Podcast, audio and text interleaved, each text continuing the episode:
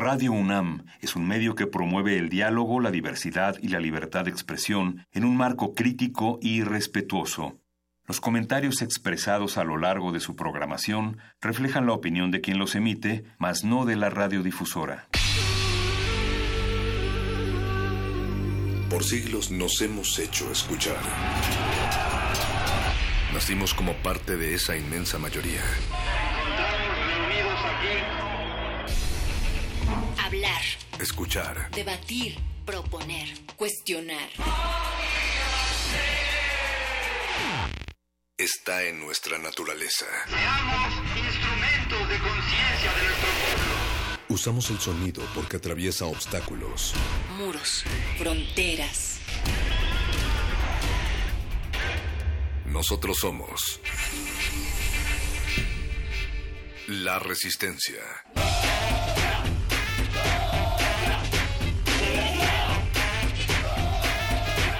Resistencia modulada.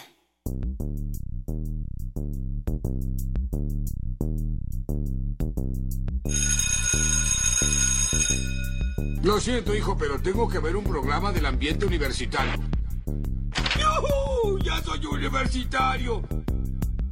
Bienvenidas orejas, compañeros y compañeras inquietas, pero sobre todo congeladas. Seguimos aquí en los pasillos de la escuela en resistencia ante este clima que no únicamente nos hiela pies, dedos, uñas, manos, párpados y rodillas, pues sino también el corazón. Y es que este viento que nos ha traído hasta acá, independientemente de cómo hayamos llegado en transporte público, en mm, autobús escolar, pues nos saca de las piedras y nos deja ver que a pesar de la neblina cargamos todavía muchísimas cosas, seguimos arrastrando y traemos encima un verdadero lastre. Les pedimos por favor a todos que terminando la clase hagan lo posible por quedarse dentro de las instalaciones hasta que sus padres lleguen por ustedes, porque los policías están esperando a que uno de ustedes se descuide para levantarlo, golpearlo y posiblemente devolverlo a sus casas, pero sin ser los mismos de antes. Resistencia modulada, un espacio que, como todos nosotros, se ha tenido que adaptar a este clima helado y de incertidumbre, de muerte, de partidos políticos, pero hacemos todo lo posible por no perder, por no perdernos ni una sola clase. Y pasamos lista, está Oscar Sánchez en la producción levantando la mano, está también don Agustín Mulia en los controles técnicos. Aunque él no levante la mano, sabemos que está ahí atrás. Y tengo aquí su otro apellido que nunca me imaginé que era este, don Agus. Qué, qué raro. Sí, sí, su segundo apellido, el de usted. Es interesante. No, no lo puedo decir al aire. Alba Martínez en la continuidad también presente aquí en clase. Están los muerdelenguas, como siempre el par de ñoños llegando temprano, ¿eh? se van a ganar un punto. Hablando de muerdelenguas de escuela y de literatura, en esta ocasión los muerdelenguas Mago Conde y Luis Flores del Mal van a ponerse a tallerear textos al aire con ustedes. Así es que vayan mandando ya su poema, vayan mandando ya su décima o su ensayo para que los muerdelenguas les den el visto bueno. Se dice que han salido verdaderos textos eh, pues listos para concursar en certámenes internacionales. Gracias muerdelenguas. Y en unos momentos más también la señora Berenjena, a quien por cierto se le ha hecho un poquito tarde aquí a la clase, nos va a acompañar hablando de varios temas, le va a dar seguimiento al panorama electoral. Habrá un informe sobre violencia en línea contra las mujeres y desde luego se va a retomar el tema de la fiscalía que sirva. Así es que quédense, esto es resistencia modulada. Servicio a la comunidad, por cierto, el miércoles se suspendieron las clases de educación básica en planteles de varias delegaciones debido al frío, pero a través de un comunicado que en estos momentos vamos a leer de manera, de manera muy breve. La Secretaría de Educación Pública indicó que se espera que los efectos de este frente frío y de la masa de aire polar que lo impulsó dejen de afectar la zona del centro del país, por lo que se van a reanudar las clases a la brevedad. Así es que ya no tienen pretexto. Terminando resistencia modulada, niños, apagan la radio y se van a dormir. Mientras tanto, los vamos a dejar con esta canción para que se arrullen y sueñen con los angelitos y con este clima helado electoral de militarización. Y es que en verdad, pues parece que entre más nos pongamos ropa encima y, bebamos, en ningún lugar parecemos encontrar calor más que en las ondas gercianas. Esos son los Ramones y espero que pronto te vayas al infierno, Carcamán. ¡Ya soy universitario! Thank you.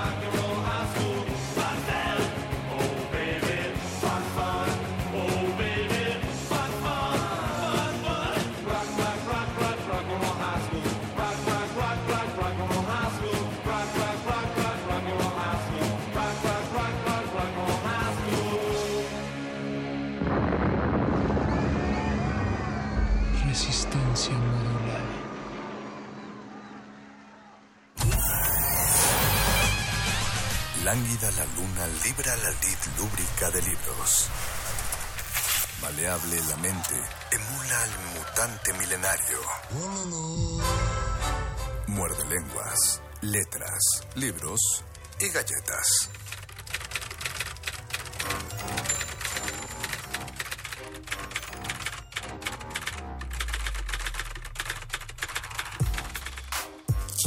Muerde lenguas. Muerde lenguas. Muerde.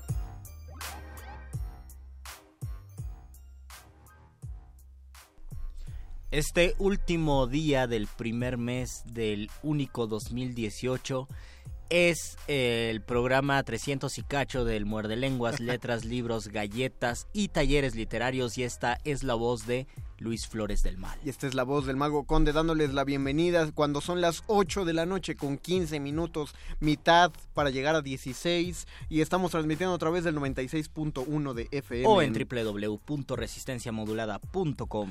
También estamos transmitiendo en vivo a través de nuestro Facebook Live en Facebook Resistencia Modulada. Si nos quieren conocer, nos quieren ver la cara, pues métanse al Facebook Resistencia Modulada o en Twitter arroba Rmodulada. Estamos esperando que nos manden sus textos largos o cortos, de preferencia cortos porque los largos no los vamos a poder leer al aire, o al menos no en el tiempo que estamos en este programa, porque vamos a empezar a tallerear. Aquí en vivo tienen al gran poeta Luis Flores del Mal. Y tienen al gran mago, el mago Conde.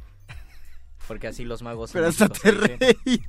Y... Me sonó despectivo. No, no, es, eh, no, un mago no es despectivo. Ah, está bien. Un poeta tampoco es despectivo. No, Ni yo siquiera un antipoeta y le mando un saludo al cielo de los poetas, a Nicanor ah, Parra, porque el año, eh, la semana pasada se nos murió y yo no estuve aquí la semana pasada, entonces a mí, a mí me cayó de sorpresa, fue increíble, tal vez es el poeta que más que, bueno, que está registrado, que más tiempo ha vivido, duró 103 años en esta tierra y es uno de los grandes, grandes poetas. Seguro hay algún poeta de haikus ahí japonés que con sus técnicas japonesas ha vivido un chorro, pero no ninguno como, como el maestro. Pues nosotros queremos hablar de los talleres literarios y yo tuve la impresión, Mago, que el lunes tú tenías tú defendías un poco las prácticas de los talleres y yo pienso que en algunos casos ya están viciados porque se crea una poética, una, una serie de criterios que ya se automatizan y tal vez ya no hay profundidad y, y quizás en lugar de hacer que alguien mejore en su escritura, lo que ocurre es que se homogeniza la manera de pensar la escritura y todos terminan escribiendo el mismo texto. Por lo menos esa es la impresión que yo tengo en los talleres de poesía, donde después de un tiempo todos están escribiendo más o menos lo mismo porque te enseñan a ser cuidadoso con ciertos ciertos aspectos de tu texto literario, pero la búsqueda ya nada más se queda allí. Tal vez también sea porque como ustedes saben, en poesía siempre se habla de forma y contenido, o de estructuras y poiesis, o de poiesis y tecne, y porque hablamos de la técnica, de las estructuras en los talleres literarios, pues se nos pierden muchísimas maneras de percibir la situación y la, la situación que nos permita escribir, y tal vez por eso sea que se vuelva homogéneo, como se escribe en los talleres. Creo que tienes razón, Luisito, pero también me gustaría escuchar qué es lo que la gente tiene que decir al respecto de talleres generales o incluso talleres particulares. Hay gente que puede tener experiencias eh, conmovedoras, eh, experiencias eh, que, puedan contarnos si solo les tallereó un texto una persona, o sea, no... ¿Y qué tanto sirvió tal ¿Qué tanto sirvió exactamente? ¿Qué, pueden abonar al respecto de esta temática? Sí, yo, yo sigo yo sigo defendiendo que, que, son, que son funcionales eh, claro, toda, todo juicio va, va, a partir de la concepción del mundo de una persona y en esa concepción del mundo entran los cánones estéticos. Eh, por más que uno trate de ser objetivo, van a entrar los gustos, va a entrar la funcionalidad que cada quien le dé, eh, sin duda. Pero lo que yo lo que yo defendía es que mientras uno más criterios conozca, no solo de los compañeros de los talleres, sino de distintos talleristas, uno también se va a empezar a formar su propio criterio, que es lo ideal, ¿no? No darle gusto que es una que es una regla principal de los talleres literarios. No se trata de darle gusto a todos tus compañeros y mucho menos al tallerista. no, se trata de eh, disgustarse incluso con la misma escritura y con la misma práctica porque a partir de allí uno podría escribir mejor o uno tentativamente mejora su escritura aunque dentro del canon también se crea en dentro de los talleres literarios ciertas prácticas que son muy parecidas y a todos a todos los textos, por ejemplo, se le puede decir lo mismo. Eh, hay clichés en los talleres literarios como decir eso es un cliché o como decir tu texto no me dice nada, es que no tiene riesgo, le falta carnita a tu texto, creo que le estás dando vueltas al tema y no llegas a ningún punto, no intentas... Puedo decir muchos clichés de los talleres literarios. No, creo, creo que sería bueno que mientras no nos lleguen textos para, para desglosar y para tallerear esta noche, podríamos eh, explicar ¿A qué se refiere? Hacer un diccionario de clichés de taller. Diccionario de clichés me porque es Porque es difícil entenderlos. Así, te pasas tres sesiones antes de decir, ah, ya sé a qué se refiere con que le falta riesgo a, mi texto, ¿no? ya, ya, ya sé por qué me dice, me dice que regreso al mismo lugar, etcétera, todas esas palabras. Primero, le mandamos un saludo a Gabriela Lorenzana, a, no, a Gabriela Pérez. A Gabriela Pérez, pero la de arriba es Gabriela Lorenzana también. Déjame ver. Bueno, Gabriela Pérez y a Daniel Rodríguez, que ya nos están mandando saludos a través del Facebook Live. También les recordamos si alguien quiere dar un comentario por teléfono o leer algo en vivo y, llevarse el tallereo desde su propia voz, pueden marcarnos al 55 23 54 12. 55 23 54 12. Este es el muerde lenguas de talleres literarios y pues hay que iniciar entonces con el diccionario Tal vez no ordenado alfabéticamente porque se nos van a venir a la mente poco a poco, pero por ejemplo, cuando nos dicen tu texto no me dice nada. Ándale, ese, allí, allí ¿tú qué, tú qué, ¿para ti qué significa cuando alguien lees un poema y te dice tu texto no me dice nada? Pues yo pienso que una hay cuatro posibilidades por lo menos. Una de ellas es lo aprendiste en tus talleres literarios, que eso se dice en los talleres y porque no quieres leerlo con atención no te dice nada, esa es una. Dos, el poeta está reproduciendo un tópico que para él ya lo leyó muchas veces, entonces porque tenemos, eso es en, el, en la manera posmoderna de ver las cosas, una necesidad de la novedad, aunque sea de la novedad superficial, ya no te dice nada porque tú ya viste eso y piensas que un texto de calidad es un texto aparentemente novedoso cuando eso es parte de un canon, porque hace 500 años lo importante era reproducir los tópicos. Esa es una segunda posibilidad. Una tercera posibilidad sea que el otro que la persona que te dice tu texto, que nos dice tu texto no me dice nada, es que no comparte los códigos de los criterios literarios que tú con lo que tú escribiste y por lo tanto no acepta ese riesgo de participar en la lectura. Por ejemplo, si, si una persona está acostumbrada a leer novela clásica y llega... Ese es un ejemplo tal vez muy arriesgado. Y llega Rayuela, él puede decir tu texto no me dice nada porque él no está acostumbrado a ese tipo de lectura. Número cuatro, puede ser simplemente una una falta de calidad y de rigor y de disciplina literaria en el escriba. Es decir, si uno no tiene buena redacción para crear un texto, para construir un discurso, posiblemente no pueda comunicar lo que quiere decir. Y número y número 5, me parece que cuando se dice tu texto no me dice nada, también es porque le falta, así como le falta en disciplina y en rigor, también falta algo que sí se debe explorar en, en tanto el escriba, en tanto el que llevó el texto. Mira, yo cada vez que escuchaba el tu texto no me dice nada, yo solo le daba la acepción de que el texto no, no logra transmitir algo. O sea, ese mm, algo, esa... No, es que no le voy a llamar mensaje porque solemos malentender que, un, que el mensaje de un texto es como la moraleja. Y no, no, no. Las moralejas son mensajes, pero no todos los mensajes son, son moralejas. Cuando yo oía tu texto no me dice nada, es que no transmitía... Pues me quedo con tu primera acepción, novedad, lo que me llevaría a hacerte la pregunta cuando ya sabemos que que después del Quijote ya no se escribió nada, nada nuevo, nada novedoso. Eh, es necesario en la construcción literaria, poética particularmente, si quieres verlo así, es necesaria la novedad. Uno tiene que buscar lo que, lo que, lo que no se ha hecho. Es una, en juicios estéticos, pienso y con, tal vez con los libros de teoría que he leído, pienso que la novedad es una herencia de las vanguardias, donde como militancia estética se dice queremos romper con lo anterior y ya no es que antes no se rompiera con lo anterior, ahí ya se hace más consciente y se hace más concreto, se formula y se crean manifiestos, entonces esta idea de romper con lo anterior es que las cosas envejecen y eso es un reflejo de nuestra realidad, donde antes por ejemplo uno compraba un carro y tenía que durar toda la vida como una casa, ahora un carro dura 5 o 10 años, un celular dura 2 años, envejece y debes comprar otro y otro y otro. Y, esto a veces se refleja en los textos literarios. Este texto ya envejeció, ya no me dice nada nuevo, es como los memes, ¿no? Entonces tiene que pasar otro, otro y otro, ah. y se contrapone a la idea del texto que debe ser inmortal o que debe durar mucho tiempo.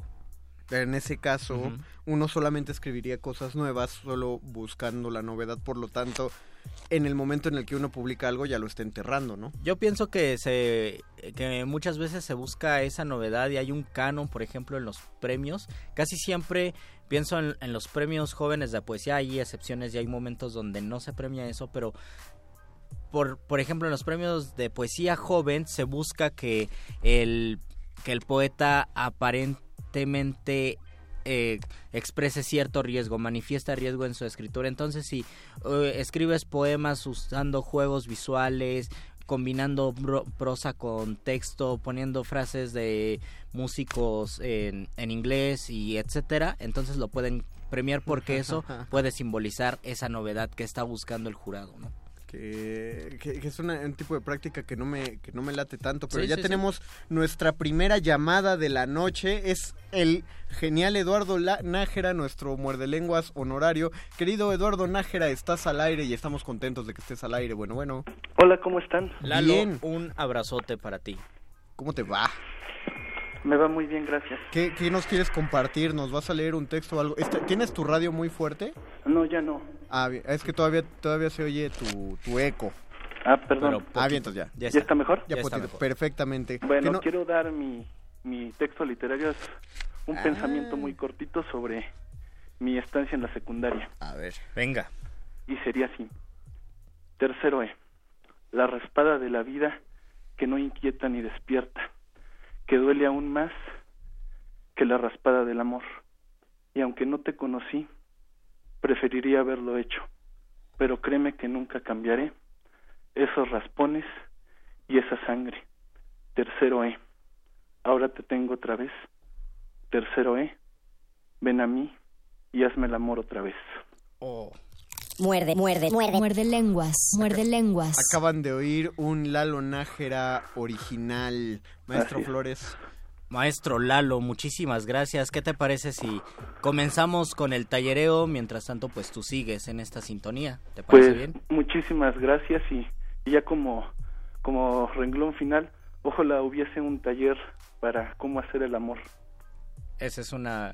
Ah, estaría un poquito incómodo. yo diría, o sea, no, no sé si yo me sentiría como... Claro que existe un taller, se llama Pornotubo o algo así.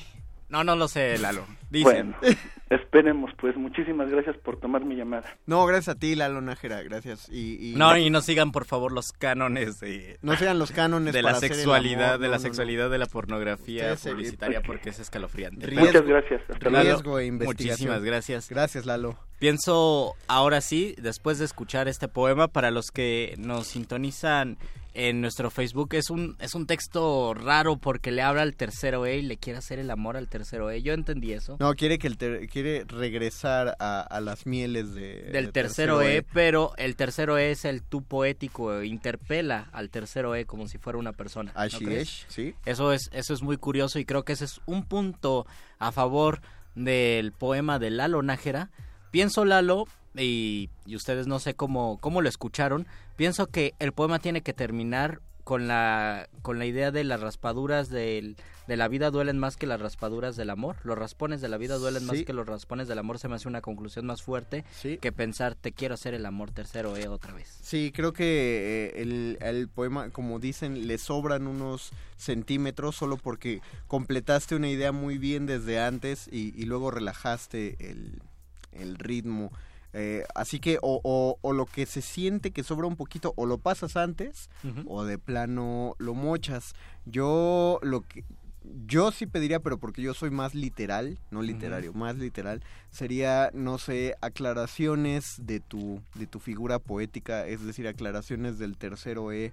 Eh, me gusta cuando son más y ve, aquí estoy aplicando el me gusta, porque esto, esto es un género, esto es una cuestión completamente subjetiva, es decir, no es necesario que la apliques, pero eh, en ese tipo de figuras eh, yo aprecio cuando los poetas como José Emilio Pacheco sí, sí aclaran eh, la, la, especificidad de su yo poético. Le estoy hablando de un grado escolar, entonces voy a voy a hacer evidente que es un grado escolar, si es que es un grado escolar, ¿no? Yo algo que aprendí muy bien en la tutoría que da el el maestro Antonio del Toro y la Fundación para las Letras Mexicanas es busca el busca cómo quieres que termine el poema. A veces el poema no se te revela de principio a fin como se revela un camino, sino que cuando, o tal vez también pueda ocurrir en un cuento, por ejemplo, conforme lo vas escribiendo, a lo mejor lo que esté en medio lo puedes pasar al final o lo puedes pasar al principio y eso que pasas al final o pasas al principio le da más fuerza al poema o crea un mejor cierre. Muchas veces en la escritura por lo menos de, de los poemas digamos más libres, el final se revela en el proceso medio de la escritura. Y esto, por ejemplo, está en uno de los poemas más maravillosos de García Lorca que se llama El romance de Tamar y Amnón. Él, esto lo cuentan en algún prólogo que leí del romancero gitano, él termina el poema diciendo, y mientras todo esto pasaba, Tamar eh, es un hermano que viola a su hermana, Mientras todo esto pasaba, en el cielo, David con sus tijeras cortó las cuerdas del arpa con esta imagen, David con unas tijeras cortó las, cuerdas de, las cuerdas del arpa. Implica que se termina el romance de Tamar de Amon, Abnón, se termina la tragedia y también se termina el romancero gitano y por lo tanto todos los tipos de poemas que Lorca le hubiera escrito a los gitanos. Y dicen que cuando él estaba escribiendo esto, escribió en en la orilla de su cuaderno, David con unas tijeras cortó las cuerdas del arpa porque se le ocurrió el final, aunque todavía no había acabado el poema. Eso ah. significa que si ustedes quieren escribir, yo recomiendo que por en medio busquen qué podría quedar al final o qué podría quedar al principio. Tenemos ya comentarios en redes sociales. Eh, Arriba había un comentario más grande. Arriba hay un comentario. Eh, ¿Escuchamos rolas o los leemos y nos vamos? Escuchemos, eh, leámoslos y luego escuchemos rolas. Ahí está. Nos dice Edwin Abel, Edwin Abel. Edwin Abel. Es cierto lo de los cánones, perdón. Es cierto lo de los cánones y las reglas teóricas. Sin embargo, lo importante es hacerlo prueba y error. E incluso, qué mejor que con apoyo de las nuevas herramientas tecnológicas. Saludos. Ah, de esto voy a hablar sobre cómo escribir gracias al Google. El Google nos ayuda a romper los clichés. Y nos dice también... Aris Carrillo. Aris Carrillo, saludos a mi ex vecino, no sabía que eras locutor. Yo creo que yo soy el ex vecino, tal vez. ¿Te mudaste? No, pero tuve unos vecinos que se mudaron, entonces tal vez. Saludos, Aris Carrillo. Saludos, Aris Carrillo. Eh, o tú también te mudaste, no sé. Y Huicho Sánchez dice saludos a Huicho, yo soy Huicho, de Tayari. Saludos, Tayari. Y saludos a... Y Elena Sirot, nos dice saludos, saludos. Saludos, pues vamos a escuchar una rola, Luis, vamos a escuchar algo y regresando les decimos que escuchen. Ustedes vayan sacando sus poemas y sus textos. Saquen sus poemojis y sus poememes que los vamos a tallerear. Uh, poememes, sí.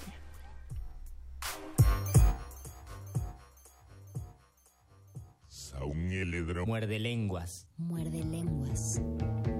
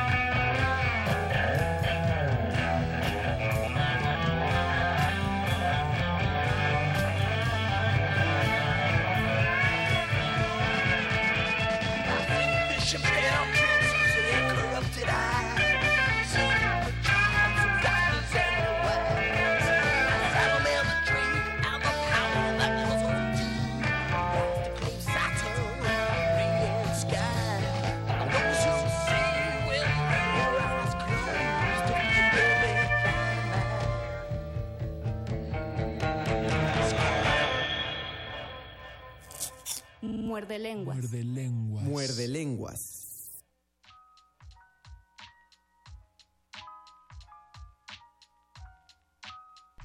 Regresamos a Muerde Lenguas. Letras, libros, galletas. Y talleres literarios, Luisito Flores del Mal. Uno de los talleres literarios que podemos tomar es el Internet y creo que aquí debemos hacer una división y tener respeto por nuestro proceso creativo.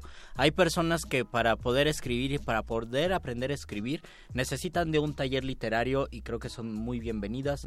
Y hay personas que tienen un ejercicio autodidacta, como en el estudio de alguna lengua o de alguna ciencia. Se necesita compartir, retroalimentarse, pero también a veces se necesita el aislamiento y la retroalimentación con el yo del pasado, con el yo que escribió y luego ponerse la gorra del lector y uno mismo tallerearse. Creo que se pueden hacer de las dos maneras y cuando se hace de manera eh, autónoma, el Internet es una de las herramientas pues más fuertes, porque primero ya lo decíamos en durante la rola, existe, por ejemplo, si ustedes quieren versificar con metro y rima, existen los diccionarios de rima, yo ocupo uno que se llama Cronopista, búsquenlo cronopista.com, ahí encuentran una lista de rimas. Pero también hago la prueba del Google.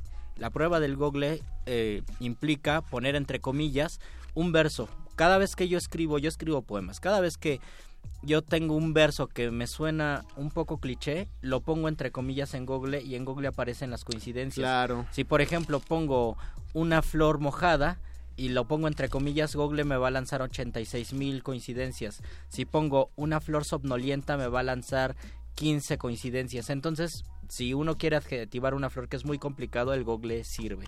El Google sirve. También una, una cosa que a mí me parece que es un daño moral que le hace el Internet a las letras, porque eh, contrario a lo que pueda pensarse, creo que el Internet apoya muchísimo la literatura, la creación ya lo dijo Luis, estamos eh, en esta era de la información, todo lo que queramos aprender lo podemos aprender a través de Internet, hay páginas, hay tutoriales, eh, efectivamente ser autodidacta es como la educación del futuro. tutoriales en YouTube, yo nunca he visto, me gustaría ver uno sobre cómo escribir poesía. Sí, sí, sí los hay, sí los hay, digo, no, no digo que sean buenos, no lo sé, tampoco voy a decir que son malos, pero los hay. No, eh, a lo que yo iba es que donde no tienen que confiar son, son precisamente en sus lectores de Facebook.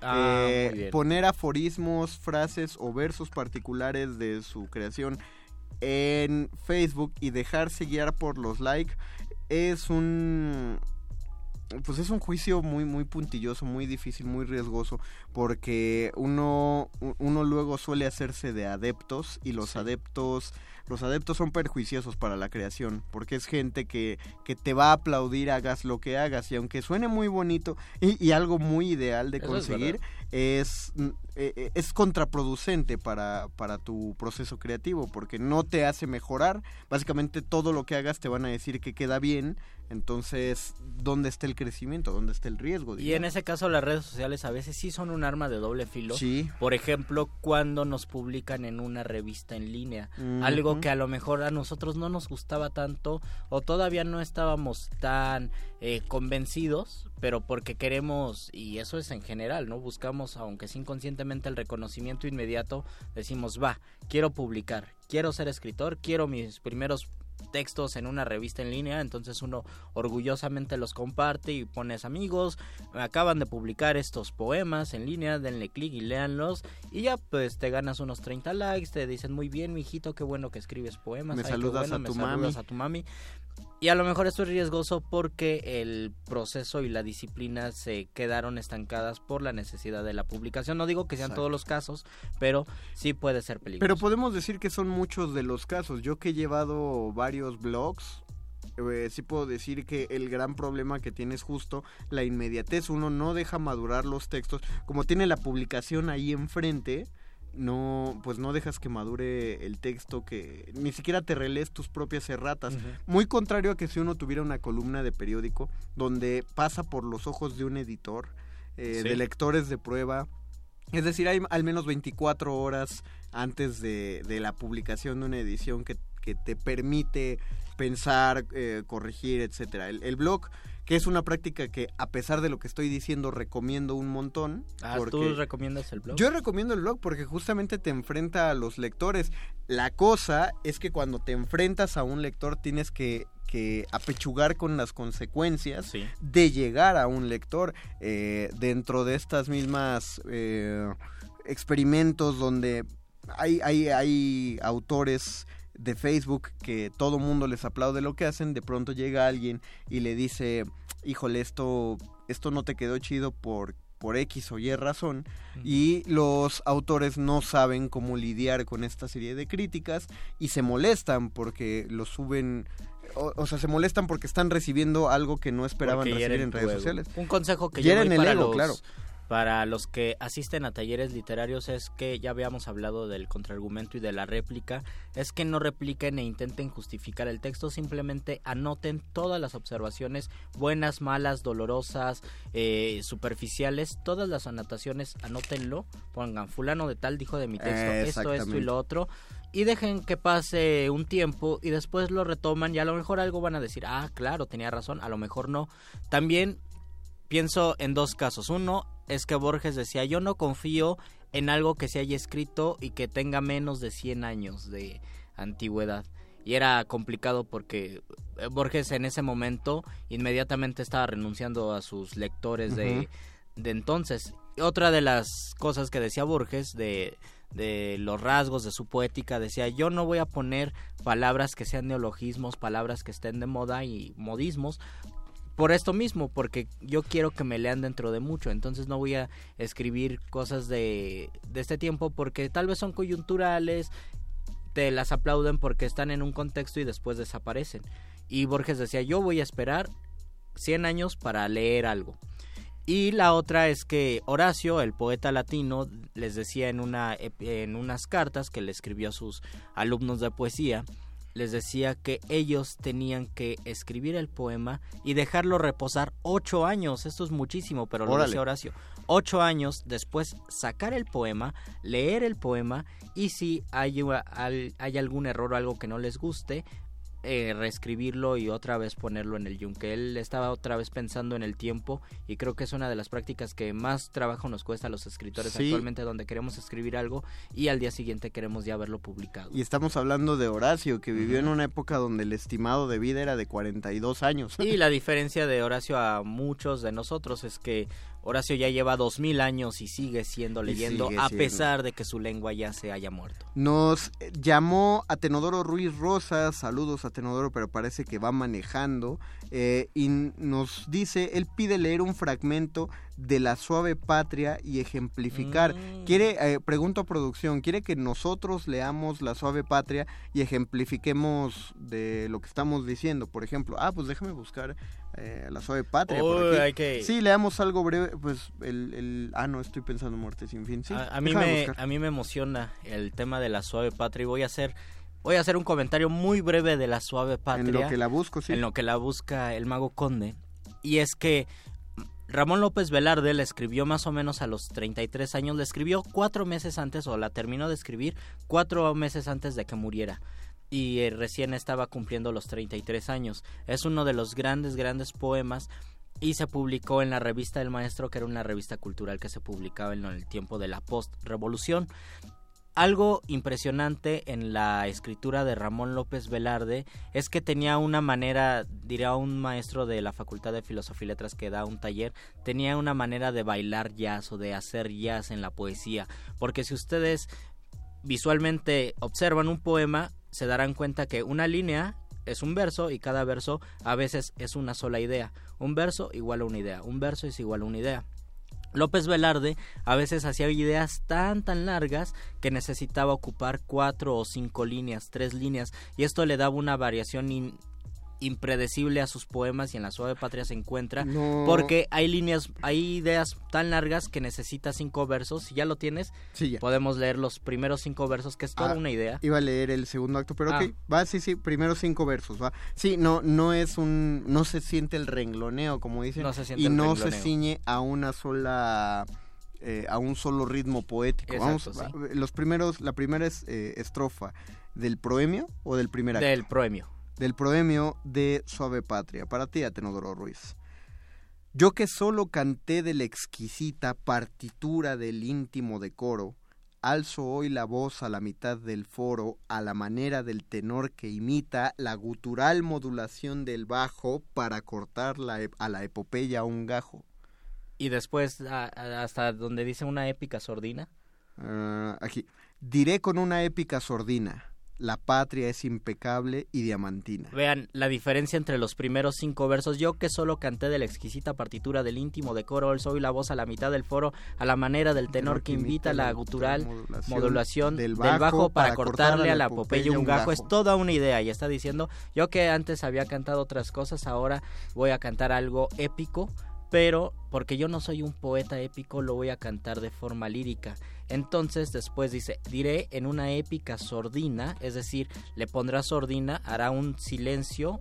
Eh, la sordina es eso que le ponen a veces a las trompetas para que no suenen tan fuerte. Entonces a la trompeta de la poesía épica la poesía de la gran historia. Vamos a relajarlo. la va a relajar para decir la patria es impecable y diamantina. Y después se avienta a decir una serie de versos donde la patria se vuelve una mujer y una mujer que va por las calles de su provincia de, de Jerez, Zacatecas, caminando y todo, la patria en realidad es un pequeño pueblo íntimo donde todo ocurre de una manera pues bastante relajada y bastante cercana. Las imágenes de, de de la suave patria son exquisitas y no es un poema épico, es un poema lírico y es un canto de amor donde la patria se convierte en una mujer y dice cosas como las campanadas caen como centavos, que es uno de los mejores versos, las campanadas caen como centavos, porque además ahí están las campanadas cayendo en el sonido que las campanadas caen como centavos, o dice el relámpago verde de los loros, está viendo que en la patria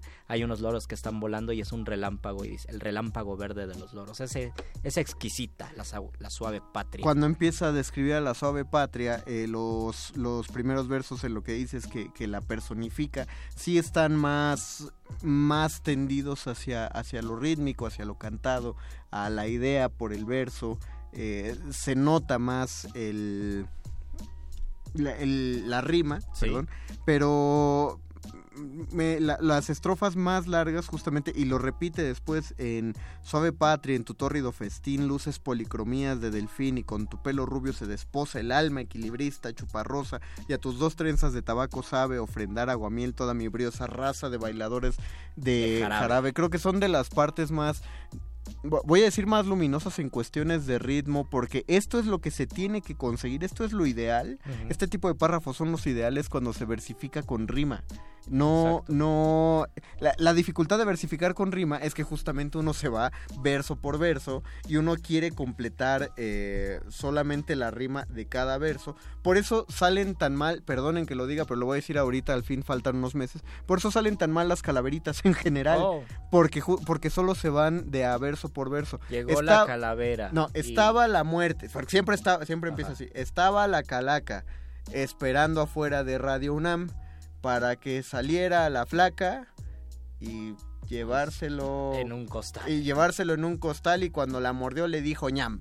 Ajá. No, porque no se está, no se está midiendo el, ritmo ni la longitud de los versos, simplemente se Tendríamos, tendríamos que pensar si los los, los dramaturgos, y por eso es grandiosa la poesía del siglo de oro, completaban las ideas a partir de que en el ah. teatro escrito en versos sí se completaba una idea. Pero, eh, exacto, se completaba una idea, pero hay pocos... Eh, pocas partes del, del, teatro del teatro de siglo de oro donde generalmente monólogos donde agar, ganan un ritmo fascinante. Eh, el, ejemplo que me viene, eh, uno de los primeros ejemplos que me viene a la cabeza es, eh, no recuerdo los versos tal cual, pero vienen en la obra de Pedro de Urdemalas de Miguel de Cervantes, mm. cuando habla a propósito de los comediantes, justamente, cuando describe cómo debe ser un actor, gana una velocidad, bueno, un ritmo fascinante, y si uno lee el Ay mísero de mí, Ay infelice de Calderón de la Barca, de La vida de sueño, tiene también una,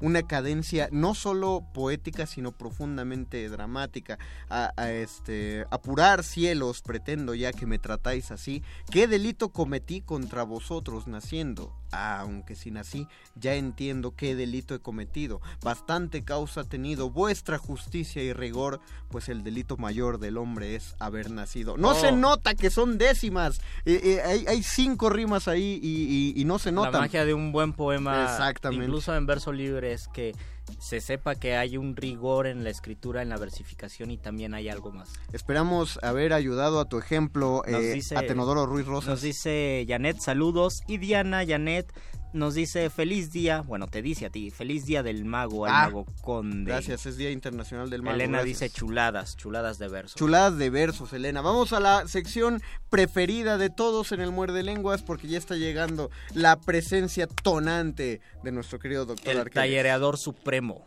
De la existencia. Cuando la primer duda del hombre surgió, el universo respondió con el conocimiento en forma de persona una persona con suéter.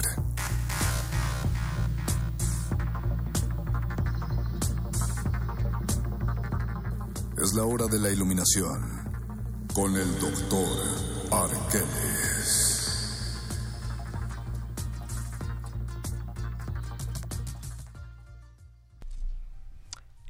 Y ya regresamos a Muerde Lenguas, ya nos quedan ocho minutos en el reloj y ya llegó el doctor Arqueles con nosotros. Bienvenido, querido doctor.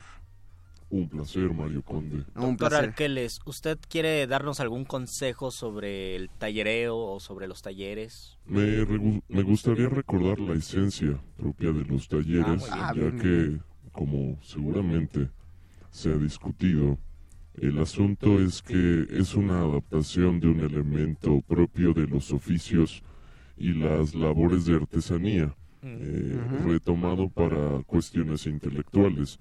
En este sentido es que es un escenario para generar entrenamiento y práctica hasta el cansancio, repetición, repetición, como lo haría un carpintero para poder hacer una buena mesa, por ejemplo.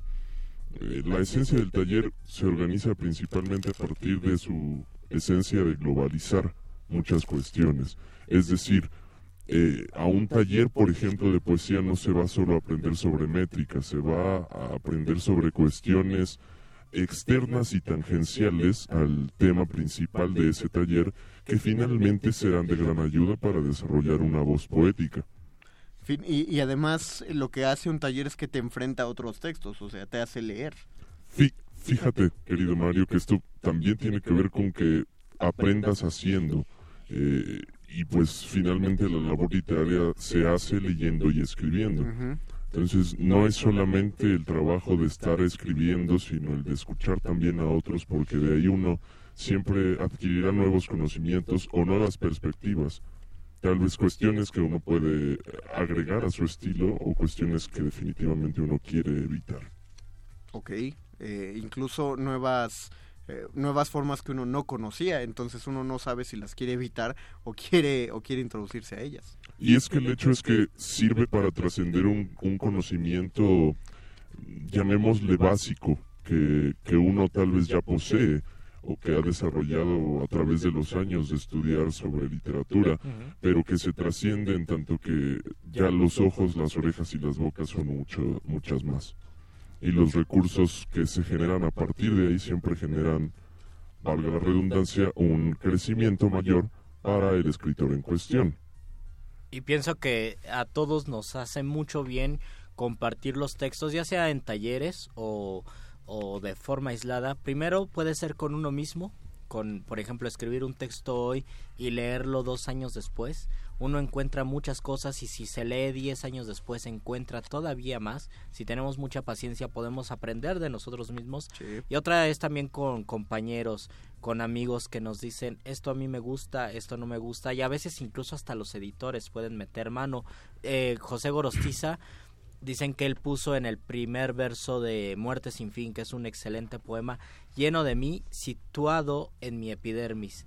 Pero por errata pusieron sitiado en mi epidermis. Y el verso quedó maravilloso porque sitiado en mi epidermis da más fuerza que el situado en mi epidermis. Estoy, estoy contenido dentro. Mira qué, qué gracioso ayer en la noche estaba pensando en ese verso en particular. Mark ZZJ dice, hola, saludos desde Nezahualcóyotl. Saludos a Nezahualcóyotl. Mi natal Nezahualcóyotl, saludos a, mi bandita. ¿Sí o no, raza? Y Abigail Buendía dice, entonces los talleres sirven para pulir. Doctor Arqueles. Los talleres sirven para obtener recursos, herramientas, un poco como ocurría con las guildas o gremios de la Edad Media, Ah. Hay un cierto grupo de personas que se reúne para adquirir un cierto tipo de conocimiento. En ese entonces había guildas de constructores, de carpinteros, de diferentes oficios. Pues en el caso de la literatura pasa algo bastante similar. El enriquecimiento, como ya mencionaban ustedes, se constituye a partir de la relación con los demás. Yo voy puliendo mi propia arte, mi artesanía, pensando en la literatura, gracias a los consejos de los demás y a las enseñanzas de los demás, que pueden ser compañeros, aprendices como yo, o incluso ya eh, los que dirijan al, gremio en cuestión. Es decir, Abigail, que si bien en el taller puedes pulir, no es la, la función última de los talleres. El pulir tanto en la escritura como en cualquier otra profesión, depende enteramente de uno mismo. Efectivamente. El, el taller, eh, los talleres yo veo que funcionan como a la gente le funciona ir al gimnasio, por ponerlo así. Hay gente que fácilmente podría salir a correr al camión, al parque que está cerca de su casa, o que podría hacer eh, ejercicio Incluso dentro de su casa. Ajá, poniéndose un DVD o algo, pero siempre gente que va al gimnasio consigue un entrenador dice muy frases muy parecidas a es que yo necesito que me que me lleve, necesito alguien que me carrere. En pocas palabras, esto ocurre porque los fundamentos teóricos y procedimentales que sirven de base para que los alumnos realicen un conjunto de actividades diseñadas previamente y que los conducen a desarrollar su comprensión de los temas, solo puede hacerse desde la práctica operante. Sí, alguien que nos haga escribir. Exactamente. Me meto al taller y ya sé que te dicen, entregas en 15 días tu cuento. Y ay, muy distinto a que si tuvieras una idea y dijeras, algún día le escribiré y algún día haré ese cuento. Es el caso, por ejemplo, de... Es muy parecido a aprender un idioma. La única ah, manera en que tenemos de aprender un idioma es practicarlo, escucharlo, hablarlo, escribirlo, leerlo muchísimo y entre más lo hagamos, mejores hablantes seremos de ese idioma y pasa lo mismo con la literatura. Si queremos escribir algo, entre más escribamos, mejor y mayor disciplina tendremos. Por eso no sean flojos y pongan las películas en inglés y también los videojuegos en inglés, porque solo así van a aprender inglés, Luisito Flores. Pues no, no lo sé, no lo sé, Rick. no lo sé, Rick, parece, falso. ya está bien. se acaba esto, tenemos exactamente 75 segundos para despedirnos.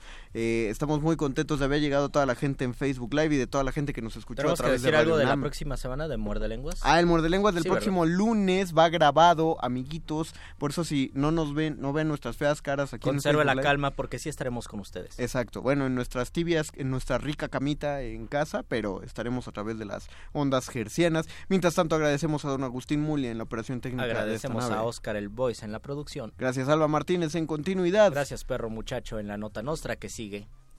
Y después, gracias a, a, Berenice, la señora Berenjena, que va a entrar con el modernísimo. Y gracias al doctor Arqueles por sus consejos. Gracias a el mago conde por sus magias. Gracias a Luis Flores por tallerarnos este poema. Y nos escuchamos la siguiente semana en Muerde Lenguas.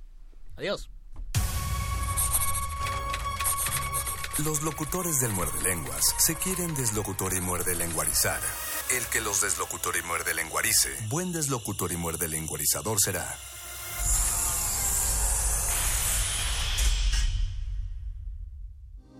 Resistencia modulada. 2018. 100 años del nacimiento de José Luis Martínez.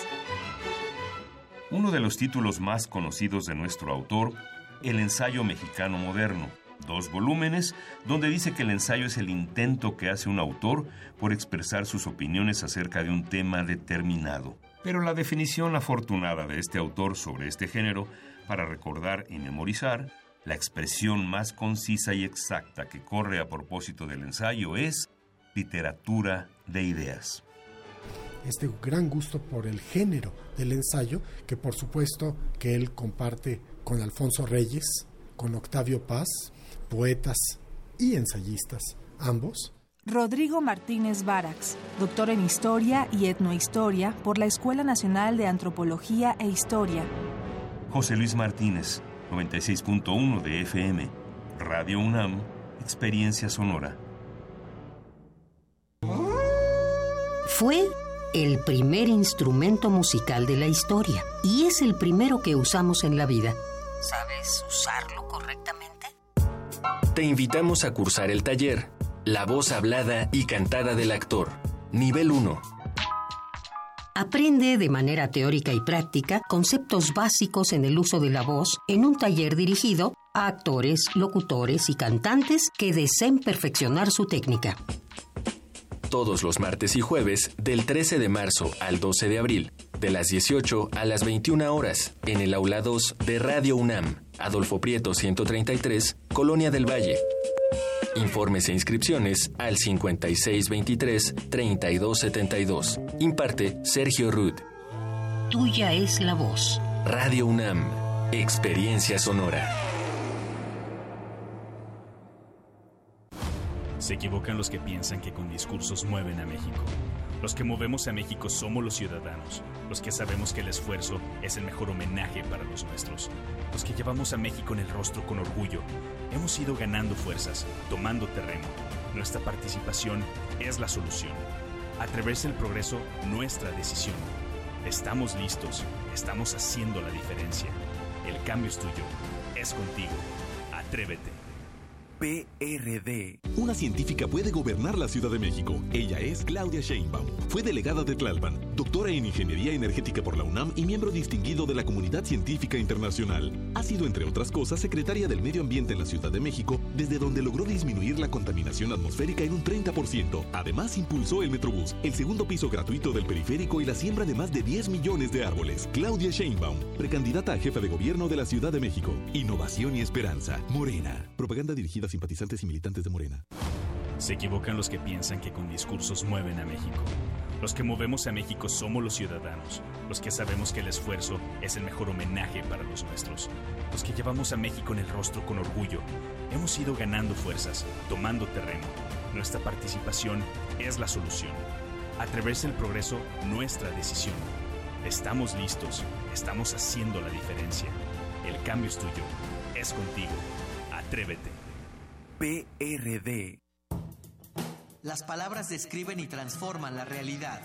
El diálogo en materia de Estado nos concierne a todos. La Universidad Nacional Autónoma de México y la Comisión Nacional de los Derechos Humanos invitan a la segunda conferencia internacional, Seguridad y Justicia en Democracia, hacia una política de Estado centrada en los derechos humanos. Especialistas de diversos ámbitos formularán propuestas en beneficio de nuestra sociedad. Te esperamos del 26 de febrero al 2 de marzo en la antigua Escuela de Jurisprudencia. Calle de Academia número 22, Colonia Centro, Ciudad de México. Para más detalles visita el sitio web www.seguridadjusticiaydh.com. Juntos somos invencibles. En Alianza hemos sacado al PRI corrupto del gobierno y hemos metido a los culpables a la cárcel. Todos juntos haremos un México más justo, más seguro y más contento. Para eso el PAN, PRD y Movimiento Ciudadano hicimos un solo frente. Vamos a cambiar la historia, porque cuando estamos juntos somos invencibles. PAN, el cambio inteligente. Mensaje dirigido a militantes del PAN. Nuestra generación busca respuestas. Tiene mucho que aportarle a México. Llegamos a los 18 y demostramos que podemos proponer, elegir y decidir lo mejor para México. Únete a nosotros. Si tienes 18 años o los cumples antes o el primero de julio de 2018, tramita tu INE, infórmate, decide y vota en las próximas elecciones. Tienes hasta el 31 de enero. Porque mi país me importa, seré parte de las decisiones que vamos a tomar en las próximas elecciones. Instituto Nacional Electoral, INE. ¿Deseas vender, arrendar, enajenar o proporcionar bienes o servicios a los partidos políticos o bien a las personas que participan por la elección de un cargo popular? Sabes que por ley debes inscribirte en el Registro Nacional de Proveedores que administra el Instituto Nacional Electoral y que si ya estás inscrito debes refrendar tu registro durante el mes de febrero. Con esta y otras medidas organizaremos las elecciones más grandes, fiscalizadas y transparentes de la historia. Para mayor información consulta INE.mx. Instituto Nacional Electoral, INE. Mira su reflejo y escucha ruido al otro lado. Cruza el umbral del espejo y descubre un mundo electroacústico. Entonces, la música se le ha revelado. El piano y el rock suave se unen y brotan canciones. Él es Yeudiel Infante, presentando Ruido Espejo Escúchalo en vivo el viernes 2 de febrero a las 21 horas en la sala Julián Carrillo de Radio UNAM. Sé parte de Intersecciones, el punto de encuentro entre varias coordenadas musicales. Radio UNAM, experiencia sonora. Resistencia modulada. Interrumpimos lo que sea que esté haciendo para traerle este corte informativo. La, nota nostra. Último lugar para informarte.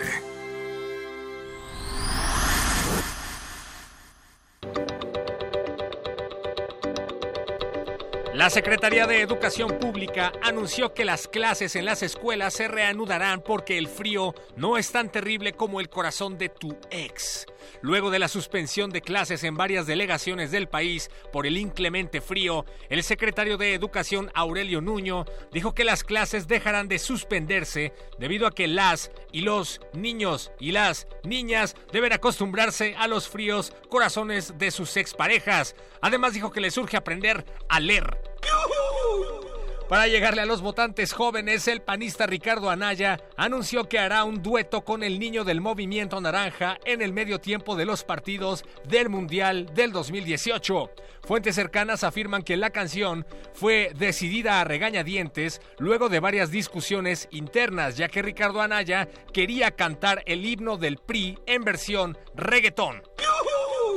Luego de una serie de largas juntas con sus asesores, Antonio González, secretario de Hacienda, determinó que a partir de ahora los gasolinazos dejarán de llamarse gasolinazos y por economía del lenguaje ahora se les dirá ajuste gradual reembolsable. Aclaró que el título es temporal debido a que en realidad nunca son reembolsables. ¿Qué pasó González? Ya acabaste de decirle ajuste temporal a los gasolinazos, antes eras chévere. Miguel Ángel Mancera minimiza las lesiones que dejaron daños cerebrales irreversibles a Marco Antonio. Los policías siguen libres, sin cargos y buscando nuevos menores en las calles para golpearlos, sacarles mordidas o plantarles mota. Un Estado criminal criminaliza el estudio y así muestra su repudio a la clase intelectual. El estudio no es un mal ni una práctica grotesca, para el que el pueblo adolezca en la impunidad que crece, pues nuestro país merece que la justicia aparezca.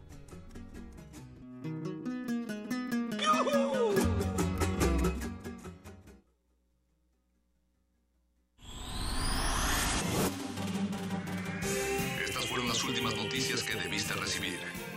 Puedes continuar con tus actividades cotidianas. La nota, nota nostra. La nota nostra.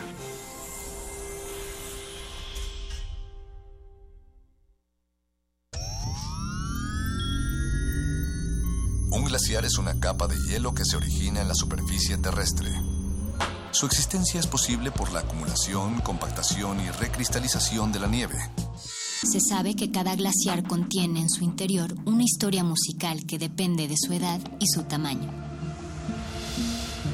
Se sabe también que muy en lo profundo de las aguas polares, todos los glaciares están conectados entre sí. Glaciares, túneles infinitos para el fin del mundo. Jueves, 22 horas, por el 96.1 de FM, Radio UNAM. Aquí queremos un mundo en el que quepan todas las familias, voces, opiniones, mundos. Nos protegemos en muros de cristal para evitar la vigilancia. Si no podemos bailar, entonces no es nuestra resistencia. El modernísimo. Todo es arte. Todo es política.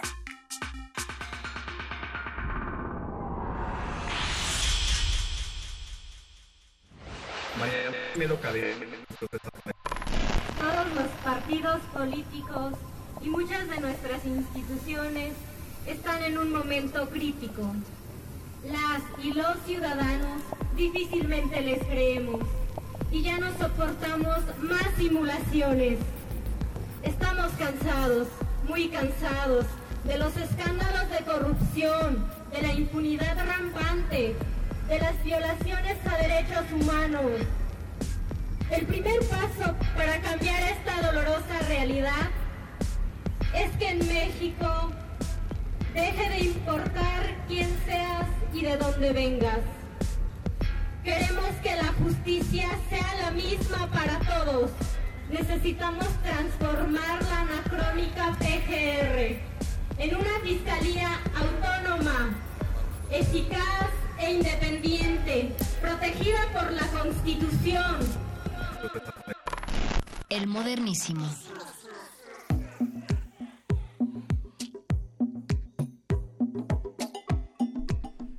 Escuchamos algo de lo, que, de lo que ocurrió esta mañana en el Ángel de la Independencia, una concentración del colectivo hashtag Fiscalía que Sirva y hashtag Vamos por Más, que vuelven a poner en la mira la exigencia de transformar la anacrónica PGR por una Fiscalía General autónoma, eficaz e independiente, como ellos mismos lo dicen, un elemento esencial para el, para el combate a la corrupción que afecta a todos los niveles de nuestro país. Y así, así es como iniciamos esta emisión del Modernísimo, su espacio de confianza en el que hablamos de derechos humanos, agenda pública y bailamos siempre al ritmo del salvaje pop.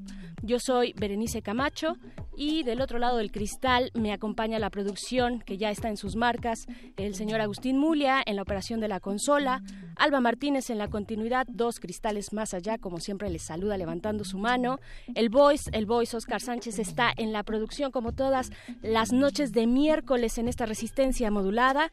Y pues bueno, ya escuchábamos este, eh, pues estos sonidos de lo que ocurre en nuestras calles y en nuestro espacio público, fiscalía que sirva. Es uno de los temas que estaremos tocando, pues porque, como ya decía, lo vuelven a traer a la agenda, un tema importantísimo. Y es que, bueno, pues se vienen muchísimos temas. El año viene complicado, complejo, no solamente por la parte electoral, que ya de por sí es bastante, eh, lo electoral se lo come todo, pero no hay que olvidar otras aristas como esta de Fiscalía que sirva.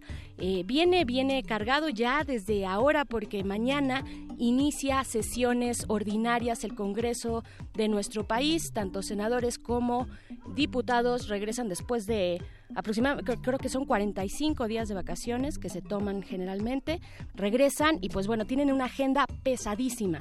Entre ellos, pues varias, varios nombramientos, eh, ratificar varios nombramientos, me parece que son alrededor de 60 nombramientos, pero entre todos ellos está el del fiscal general. Llevamos desde el 16 de octubre sin un procurador eh, general en nuestro país.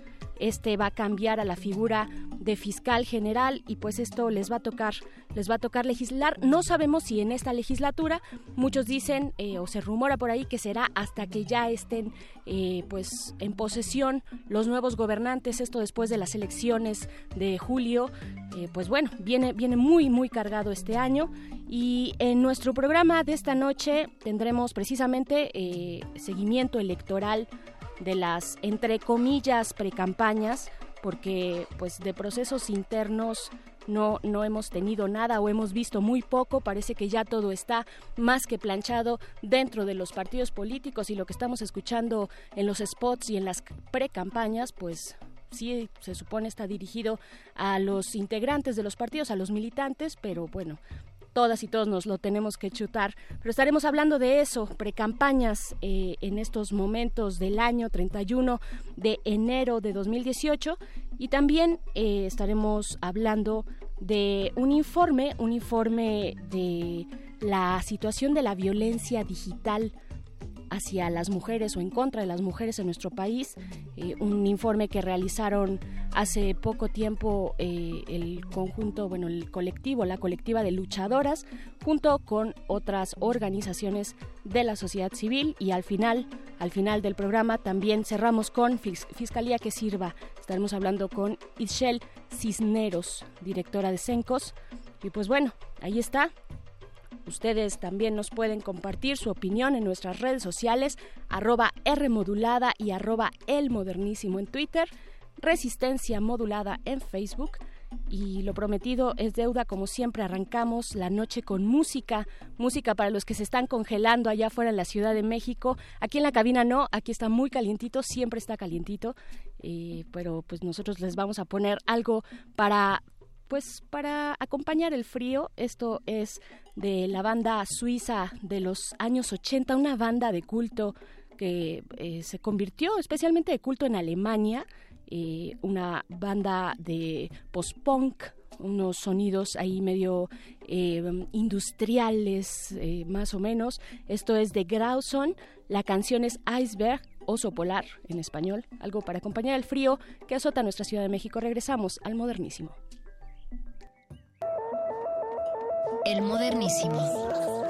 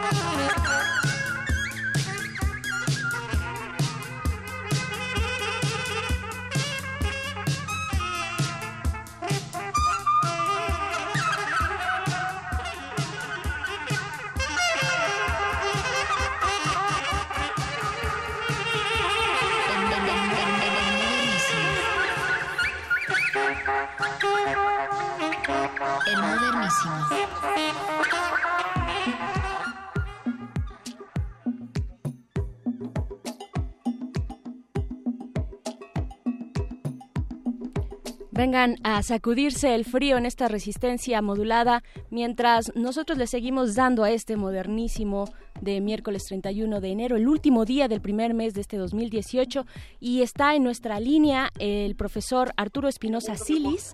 Él es especialista en Derecho Constitucional y Electoral, es profesor de esta universidad y director de Estrategia Electoral, un laboratorio de análisis y reflexión sobre temas electorales y de transparencia. Profesor Arturo, muy buenas noches, bienvenido.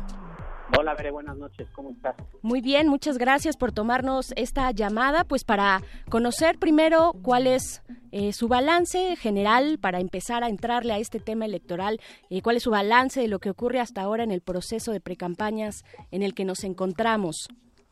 Pues mira, Bere, ya estamos este, hacia el final de las precampañas, hacia el final del tiempo de búsqueda de apoyo de quienes buscan una candidatura independiente digo esto porque el 11 de febrero concluyen las precampañas eh, a nivel federal y el 19 de febrero concluyen el, la búsqueda de apoyos por la candidatura independiente a la presidencia. Ya concluyó el periodo para las diputaciones federales, para la senaduría, falta solo la presidencia. Lo que sabemos ahorita es realmente cuál es mi balance.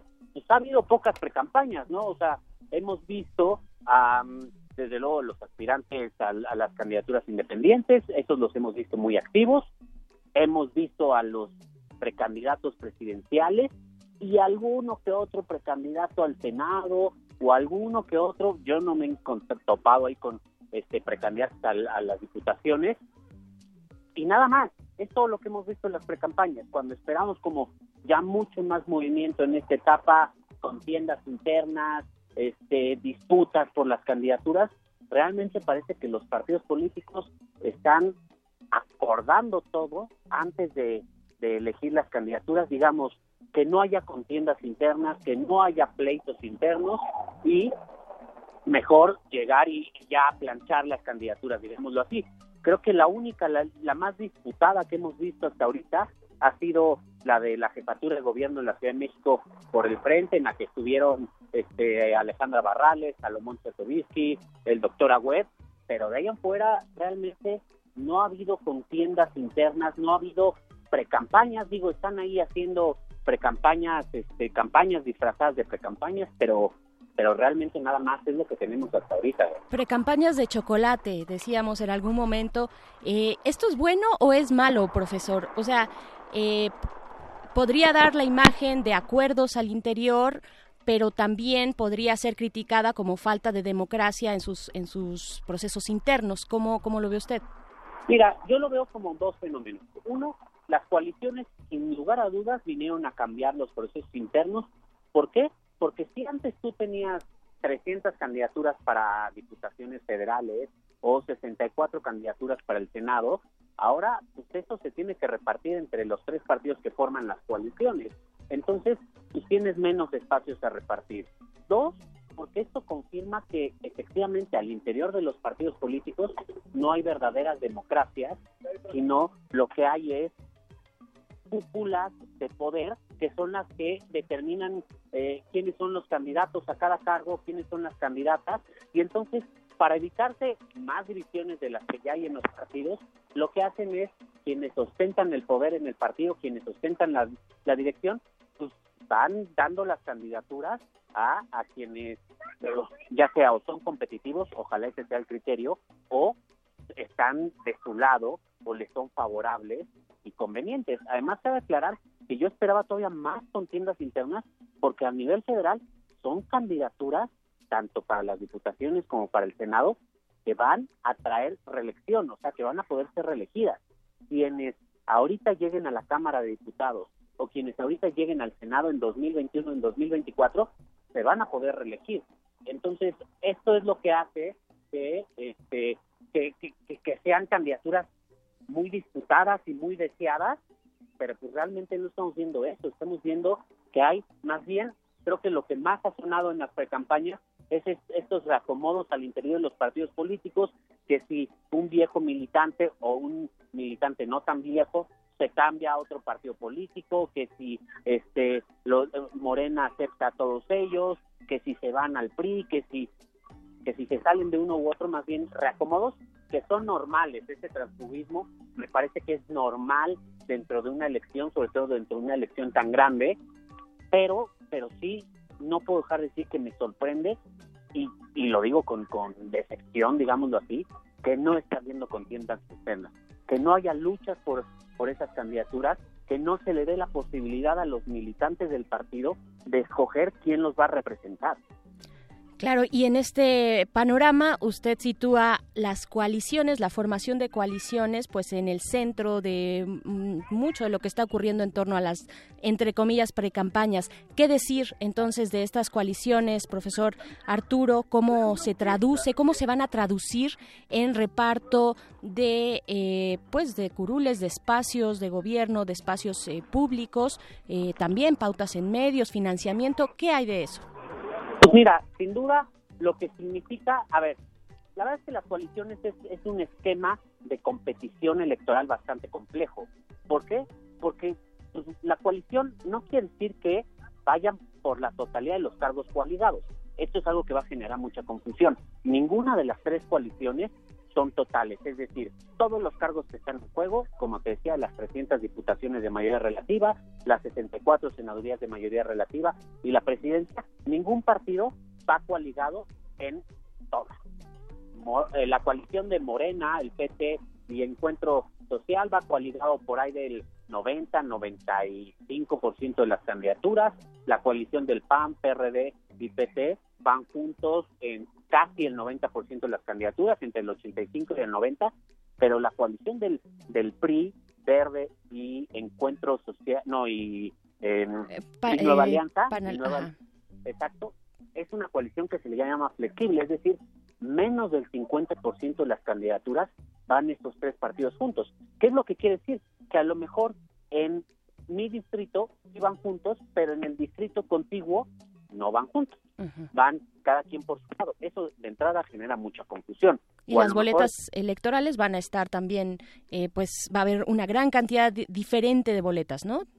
desde luego, va a haber diferentes, más que diferentes boletas, diferentes posibilidades de elegir una candidatura. Vamos a poner en algún estado, lo mejor para el Senado, sí van coaligados, pero para la diputación del distrito de, de algún ciudadano no van coaligados. Entonces, si tú quieres elegir, vamos a poner al senador, pues podrás tachar los tres partidos políticos, pero si tú eliges al diputado y también tachas los tres partidos políticos, a lo mejor tu voto es nulo. Ahora, ¿qué es lo que ganan en esto? En que no sea una coalición del 100%, ganan desde luego financiamiento y tiempos en radio y televisión. ¿Por qué? Porque entonces cada partido político conserva su financiamiento y cada partido político conserva sus mm. tiempos en radio y televisión. Esto te lo voy a ilustrar muy sencillamente. No sé si han visto los promocionales de este el candidato José Antonio Mir, que él se promociona y hay unos promocionales que van dirigidos, y así lo dice, a los militantes del PRI. Hay otros que él lo dice, van dirigidos a los militantes del Partido Verde, y hay otros que van dirigidos a los militantes de Nueva Alianza. Esto es porque la coalición así se los permite, digamos, tiene más, no solo tiene los tiempos del PRI, tiene los tiempos del Verde y tiene los de Nueva Alianza. Espacios por partido y no por candidato, ¿no? Exacto, y si se fijan, Ricardo Anaya ya empezó a hacer lo mismo, para eso tuvo que ir a el PRD y registrarse como precandidato del PRD, la famosa imagen esta con el chaleco amarillo, y este además tuvo que ir a, Movimiento Ciudadano y registrarse por Movimiento Ciudadano, entonces lo, lo hizo de esta manera y esto es lo que le permite dar tres veces más tiempo a, ahora Ricardo ya aparece en los tiempos del PAN, en los tiempos de Movimiento Ciudadano y en los tiempos del PRD. Eh, eso es lo que te hace, ¿no? Hay una mayor potiza, digamos así. Ves al candidato mucho más de lo que ves, lo verías habitualmente no dejan de sorprendernos los partidos políticos cada seis años o cada que pueden, ¿no? Con las posibilidades y las formas de darle la vuelta a, pues a los recursos con los que cuentan, ¿no? Eh, profesor, también eh, pues hablaba usted de este, pues de lo que comúnmente le llamamos la cargada, ¿no? Esta, este movimiento de espacios de, eh, militantes que se mueven de un partido a otro. Ahorita estamos viendo muchos moviéndose hacia Morena. Eh, pues también preguntarle, y ya para ir cerrando, eh, pues que frente a qué nos encontramos. Estamos, pienso, algo como en las profundidades del pragmatismo político. Ya no hay ideologías, ya no nos interesa, ya no nos hacen falta. ¿Qué es lo que ocurre aquí? No, mira, yo lo que creo que hay es, bueno, a, mi parecer, yo le llamo transfugismo, es decir, este, estos cambios que hay entre los militantes de los partidos políticos o los integrantes de ciertas ciertas fuerzas. ¿A qué es a lo que se debe? Yo se lo atribuyo a dos a dos factores. El primero es, pues desde luego todo el mundo siempre se quiere ir con el ganador y al día de hoy Andrés Manuel es prácticamente un unánime que va arriba en las encuestas y con una cierta ventaja cómoda, yo al menos así lo veo. Eh, y ese es uno, ¿no? Siempre se quieren, y en su momento varios se fueron con Vicente Fox, y, y, siempre ha habido así cambios en, algún punto, o sea, ocurre en algún punto de la contienda, ¿no? Cuando se empieza a ver, ahorita ocurrió muy temprano, pero así ocurre. Y la otra es, pues es claro, a mí me parece que es claramente más que un tema de, de convicciones, es un tema de intereses personales. ¿Quién me va a garantizar que voy a seguir teniendo, digámoslo de manera coloquial, chamba? ¿no? Ya sea un, un, lugar en el Congreso o inclusive un lugar en el, en el gabinete. Recordemos que pues, tienen que llegar y, ocupar muchísimas carteras dentro de la estructura de la administración pública y pues bueno, si yo lo apoyo y soy de los primeros que lo apoyo o en algún punto le ofrezco mi apoyo, ya sea, eh, eso es lo que es cuestionable. Si el apoyo es, es realmente un apoyo sustantivo, si le representa algo o nada más es algo mediático, decir, mire, uno más que nos trajimos de este partido a este otro y, y así se muestra. Claro, eh, profesor, algo más que agregar ya para cerrar esta participación. Eh, quisiera decir también que pues este, eh, estas participaciones de usted van a ser constantes durante este proceso electoral, lo cual le agradezco muchísimo y desde este momento pues se requieren de estas lecturas, de que todos estemos platicando, estemos conversando sobre el proceso, sobre los, lo que nos compete a todas y todos. ¿Con qué, con qué cerrar, profesor? Mira, yo, yo nada más cierro te agradezco mucho y, por supuesto que nos vamos a estar viendo aquí. Nomás quisiera mencionar algo respecto a los independientes porque está a punto de concluir la etapa de, apoyo ciudadano. Hay tres que parece que, están muy cerquita de lograrlo. El Bronco parece que ya tiene los requisitos, ya tiene el número de firmas válidas, como siempre lo hemos dicho, ya tiene la dispersión en al menos 17 estados. Margarita y Armando Ríos Peter están muy cerca, Margarita Zavala y Armando Ríos Peter están muy cerca. A los tres les falta pasar la aduana de, la fiscalización, es decir, de entregar sus reportes de gastos, de ingresos y hacerlo de una manera, o sea, que, el INE diga que, están bien hechos. Pero hay algo que me llama la atención de eso. Me llama la atención que a diferencia de otros aspirantes a las candidaturas independientes, ellos, del total de firmas que han enviado, más o menos la mitad han sido válidas. ¿No? Eh, eh, eso no me deja de, de, extrañar, porque, por ejemplo, en un caso como Marichuy, Marichuy, la aspirante este, por, por este, de las comunidades indígenas, ella, del 100% de firmas que han enviado, más o menos el 96% de ellas son válidas. En el caso del Bronco, son como el 57%, en el caso de Margarita son como el 60%, en el caso de Armando Ríos Peter son también como el 65%, lo cual pues es extraño, ¿no? Sí. Y, ya han visto, inclusive se ha escrito de, que hay unos que han tenido un crecimiento extraordinario en las últimas semanas. Entonces todo esto está sujeto a revisión del INE y lo va a revisar, pero creo que hay que poner atención en esa parte porque no, o sea, el hecho de que ya estén ahí o ya, ya hayan cumplido los requisitos no les da la candidatura en automático, todavía hay que ver otros pasos. Y, y eso es lo que vamos a estar viendo, Bede. Este, yo te agradezco mucho y bueno, este cualquier duda o, comentario podemos seguir platicando, intercambiando. Yo estoy en Twitter como Espinosa Silis y, ahí, ahí nos podemos seguir viendo. Claro que sí, profesor, así será. También les invito a que visiten arroba elecciones y más eh, y estrategia electoral, estrategia cine estrategiaelectoral.mx, pues para que vean el trabajo que está llevando a cabo en este laboratorio. Profesor Arturo Espinosa Silis, muchísimas gracias por esta colaboración. Hasta pronto. Te agradezco muchísimo, que estés muy bien. Al contrario, buenas noches. Bye. Nosotros seguimos, seguimos aquí con algo de música. Esto es Democracy I Was Thirsty de Nicolas Jarre, aquí en el Modernísimo. El Modernísimo.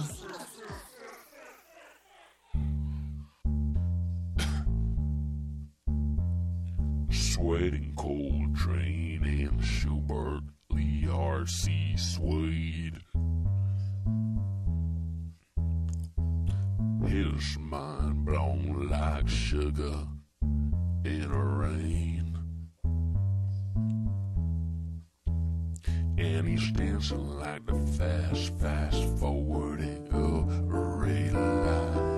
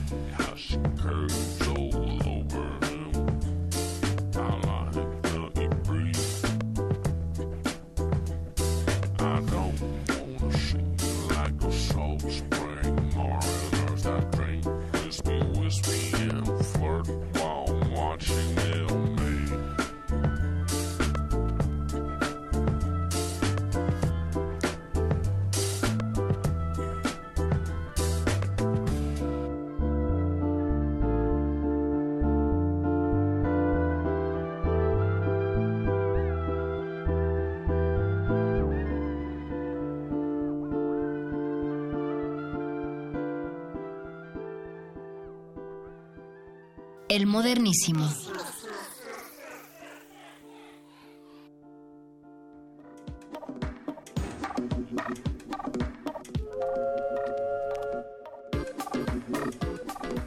Continuamos en el modernísimo cuando son las 9.37 de la noche en esta Ciudad de México y ya tenemos a nuestro invitado de esta noche. Él es Vladimir Cortés. Él es integrante de Artículo 19, esta organización que protege los derechos a la información, que hace un activismo muy importante de protección también a periodistas en nuestro país. Y tú, Vladimir, estás en el área de derechos digitales. Bienvenido. Muchas gracias. Pues nos vienes a platicar de un proyecto muy interesante que yo ya tengo aquí en mis manos que me acabas de traer eh, en esta noche. Es un informe titulado La violencia en línea contra las mujeres en México, un informe que se realiza a partir de una coalición de distintas organizaciones, entre ellas Artículo 19 a la que tú representas, pero también eh, pues eh, comandada, digamos, por las eh, estas chicas, este colectivo, esta colectiva de luchadoras, Lulú Barrera, eh, Rodríguez, estuvieron pues al frente, presentan este proyecto. ¿Cómo fue, cómo fue, eh, cómo se reunieron, cómo se juntaron y vieron la necesidad de sacar un material como este?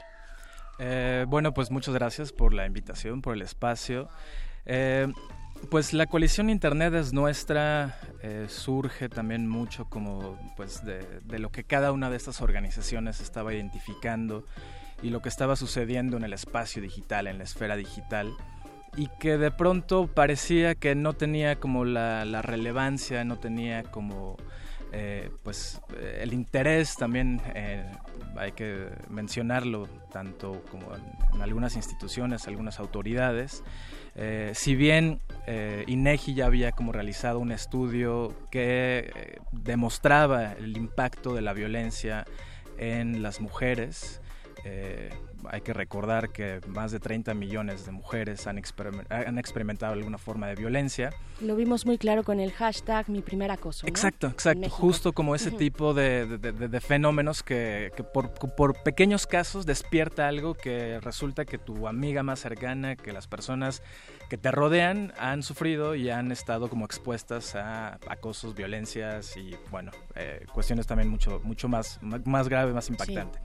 Entonces, eh, pues tanto R3D, luchadoras, eh, SocialTIC, eh, son tus datos, en, en otro momento Has, eh, ¿no? De distintas organizaciones comenzamos a, tanto como parte de la documentación que hacemos, en el caso de artículo 19, eh, de mujeres periodistas que no solamente estaban siendo agredidas en el espacio físico, eh, que no solamente eran, eran violentadas en su espacio de trabajo, eh, por lo que estaban haciendo, por la, la labor informativa, de investigación, sino que además ya se estaba trasladando al espacio digital en el cual pues empezamos como a observar eh, distintos fenómenos, distintos tipos de agresión, que eh, en el informe también se retoma, un ejercicio que hacen eh, Social TIC y luchadoras, que describen toda una tipología de agresiones. O sea, ya no solamente es como, ah, es violencia, Sí, ¿no? Ya empezamos como a hablar de amenazas,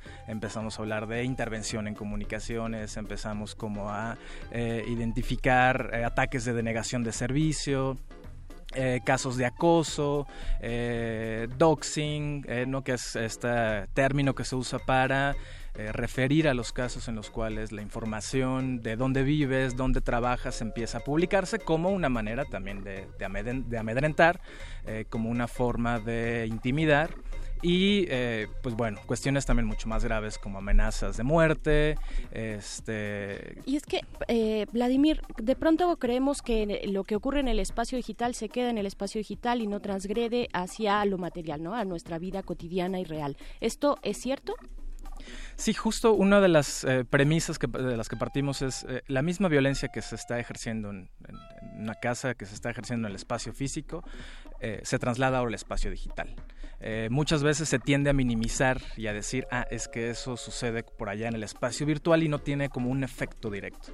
Una de las cosas que nosotros observamos aquí eh, y que presentamos en el informe es justamente el impacto que tiene la violencia, que tiene este tipo de, mensajes, que tiene este tipo de acciones en, eh, en, el aspecto emocional, en el aspecto psicológico, en el aspecto físico, ¿no? donde sí efectivamente está teniendo una repercusión que tiene que ver con eh, temas de estrés, temas de miedo, temas de sudoraciones, náuseas, ¿no? o sea, como una, una manifestación manifestación eh, real, palpable, totalmente tangible de lo que significa el que recibas un mensaje, eh, ya sea a través de un comentario, ya sea en tu buzón, eh, ya sea por el Messenger, ¿no? O sea, todas las distintas vías que pueden existir y que efectivamente sí, aunque se ha intentado como minimizar, el efecto es totalmente real y totalmente tangible. Sí, claro, y muy, y muy importante, relevante también, tú hablabas ahorita de las mujeres periodistas, eh, hablan también en, el, en este informe de las mujeres activistas, de las comunicadoras, de aquellas que expresamos nuestra opinión en redes, que generamos debate, que hacemos activismo a través de, estas, eh, de estos espacios digitales. Ahí también eh, hay, digamos, una especificidad, ¿no? De cómo, cuáles pueden ser las repercusiones y yo pienso en la autocensura. ¿No?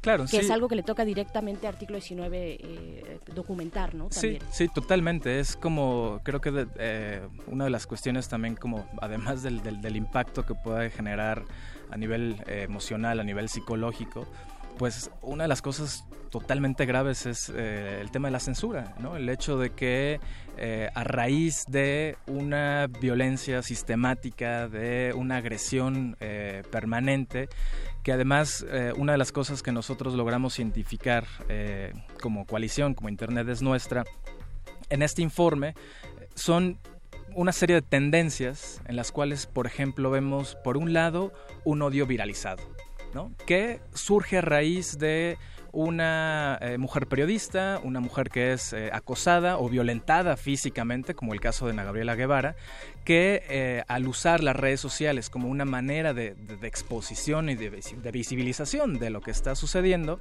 pues se convierte en un blanco de, un odio totalmente viral, de un... de una serie de agresiones periódicas, sistemáticas, en los cuales ya se, se quita el foco de lo que se estaba denunciando, de lo que, de lo, del, del tema eh, crucial y relevante, que es un acoso, que es una agresión, Y entonces ya empieza un lenguaje totalmente de odio, un, lenguaje totalmente violento, de burlarse del físico, la persona, de, la mujer este, que fue agredida, que fue acosada. Está el caso, por ejemplo, de, eh, de Plaqueta, de Tamara de Anda, que también eh, al momento en el que ella lo expone, ¿no? se convierte además en trending topic, se crea todo este hashtag Lady Plaqueta. Eh, y una de las cosas que también logramos como observar es que además este odio viral tiene un potencial como sumamente fuerte de convertirse en una agresión real. Es el caso de, también de la periodista Andrea Noel, que al denunciar nuevamente a través de las redes sociales lo que ella, eh, lo, que, lo que estaba sucediendo, eh, se convierte por un lado en el centro de atención de esta, de esta, de esta violencia, pero además es como, sales de tu casa y de pronto te está apuntando un rayo láser en la cabeza, eh, con, en la frente, con un grupo de personas eh, riéndose y. O sea, ya no solamente lo estás viviendo en un espacio digital, en un espacio eh, aparentemente, aparentemente virtual, sino que ya el, temor y el miedo se, se convierte en algo que saliendo de tu casa, saliendo de tu espacio de trabajo, en tu día a día lo estás viviendo y lo está y eso pues presiona por un lado a que las mujeres en este caso mujeres periodistas tengan que salir muchas veces como de, su lugar y de su zona de trabajo hasta tener que romper completamente con pues con el trabajo que están haciendo y, y silenciar que es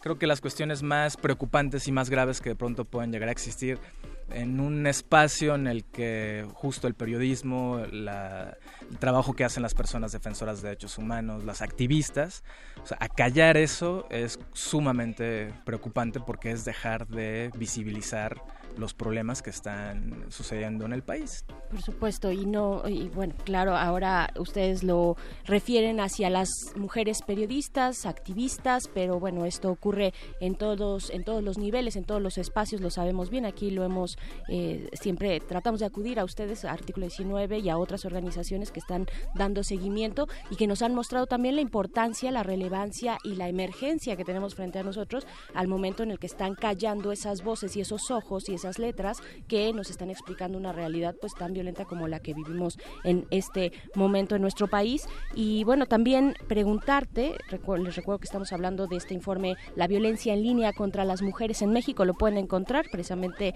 en redes sociales, en línea, está eh, de manera digital. ¿Nos puedes recordar la... Sí, eh, está también en la página eh, www.internetesnuestra.mx, eh, ahí también pueden consultar el informe.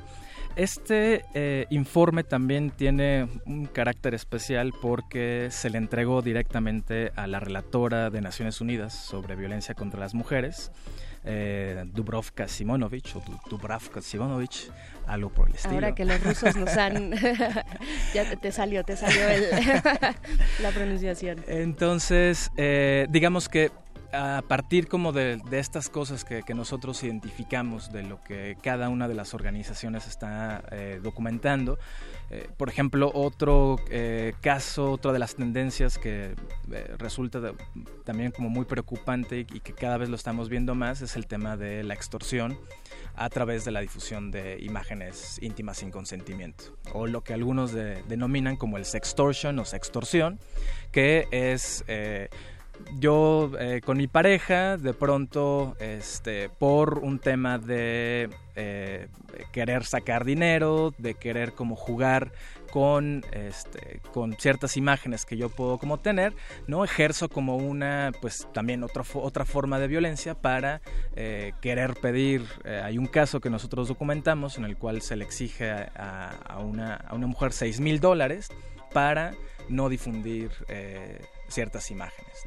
Entonces, aquí también es otra cosa que nosotros eh, ponemos sobre la mesa como un tema de debate, porque ya empiezan a aparecer eh, cierto tipo de legislaciones y cierto tipo de regulación para, eh, en este caso, la difusión de imágenes sin consentimiento, pero nosotros ponemos un poco y, y, somos como insistentes mucho en decir, ok, tengamos también cuidado en no querer de pronto penalizar todo y regular todo y entonces ya todo tipo de violencia quererlo convertir en un delito, ¿no? Entonces creemos que hay ciertos eh, tipos de violencia que no necesariamente encajan en un modelo punitivo y tal es el caso de legislaciones como el estado de Chihuahua que ya está legislando el sexting cuando que en realidad pues el sexting es algo que se, o sea, es, una práctica de tus derechos eh, sexuales, de tus libertades sexuales, ¿no?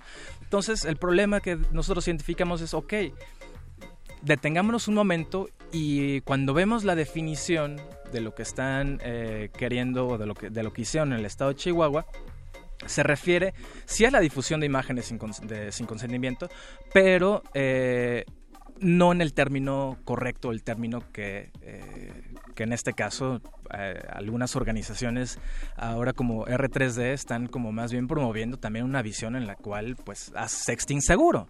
¿no? Hazlo de una manera en la cual tú te puedas proteger y haz un... O sea, porque si no volvemos otra vez como al mismo discurso de eh, no tengas relaciones, porque eh, las enfermedades, porque, cualquier cosa ¿no? Entonces, es más bien educación y hacerlo con eh, consentimiento, con conciencia, con protección en ya sea virtual o físico, ¿no? Exacto, exacto, ¿no? Entonces, eh, son ese tipo de, de, discusiones en las cuales también reconocemos que sí, hay víctimas de, de violencia en, en, la esfera digital que sí creen y sí consideran que la vía legal puede ser una opción pero nosotros eh, somos muy cuidadosos en decir, ok, esa ya es como totalmente la solución y entonces ahora venga toda la legislación para poder como combatir y para poder erradicar la violencia, ¿no? Creemos que hay muchas otras formas más de poderlo hacer y desde, artículo 19 desde la, y desde la misma coalición eh, que tiene que ver, por ejemplo, también en el caso de nosotros como hombres, ¿no? El, tema de las masculinidades, el tema de cómo reaccionamos frente a este tipo de casos.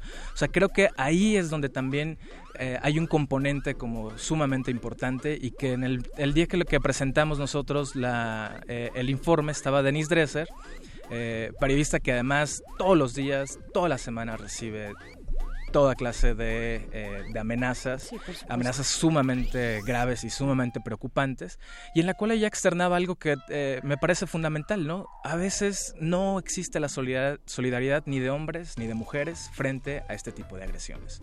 Yo creo que ahí en el tema de las contranarrativas, en el tema de cómo enfrentamos y cómo hacemos que todas estas campañas, eh, que es otra de las tendencias que identificamos, ¿no? organizadas, de eh, de grupos como los que algunos se denominan la Legión Hulk o Legión Hulk, este, los Akizu Killers, eh, la gente del Z10 y demás. Que se dedican a eso básicamente, ¿no? Y, que, llegar encargada. exacto, ¿no? O sea, es, es, es, es, todo. Entonces, ¿cómo eh, eso mismo se comienza como a revertir? ¿No? Hay quienes dicen, por ejemplo, don't feed the troll, no alimentes al troll. Pero otros dicen, no, más bien alimentemos, eh, pero con una lógica totalmente distinta, con una lógica eh, solidaria, con eh, hashtags que reviertan totalmente como esa tendencia y que puedan eventualmente pues ir reduciendo esta carga de, odio, de violencia que cada vez se está volviendo mucho más presente y que pues en ciertos contextos como en el que ahora estamos viviendo, contexto además electoral, pues tiende también a, a incrementarse. A recrudecerse. Dicen por ahí que estamos en un backlash, ¿no? En una, en un coletazo, ¿no? De eh, frente a las, pues a los activismos feministas, pues viene una respuesta eh, de, eh, en contra para, pues, pues limitar, inhibir estas propuestas y estos, pues estos activismos y estas protestas que se están dando no solamente pues en las calles, sino también en el espacio digital. Vladimir, Vladimir Cortés de Artículo 19 del área de derechos digitales, te agradezco mucho, mucho que hayas estado aquí en el modernísimo y también a la coalición, a esta coalición de todas estas organizaciones. Un saludo a luchadoras, a la Sandial Digital, a R3D, Social TIC, Derechos Digitales, HAS, CIMAC, eh, todos los involucrados en informe. Enhorabuena, muchas gracias por presentarlo. Y ahí están las redes sociales para que ustedes se acerquen y revisen pues de lo que se está, se está hablando en el mismo. Muchas gracias, Vladimir. No, muchísimas gracias a ustedes por, por el espacio. Muchas gracias. Vamos rápidamente a nuestra última parte en el modernísimo y regresamos en breve. El, el, modernísimo.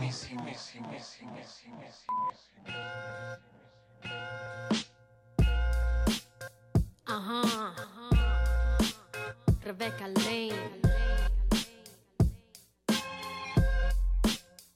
Wow, ah. Desde Guatemala. Reina del caos. Perdonen si arruino esta fiesta patria. Esto no es democracia, más bien una falacia. No tienen eficacia las falsas elecciones gobierna solo son las elecciones. Son las lecciones de un pueblo sin memoria que se toma las calles pero no lee historia. La verdadera guerra no ha terminado. Los que nos masacraron aún controlan el Estado.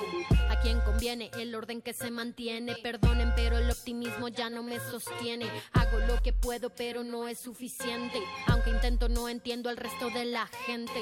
¿Qué más das? Igual no me entiendo a mí. Vivo en conflicto y no sé a dónde. El modernísimo.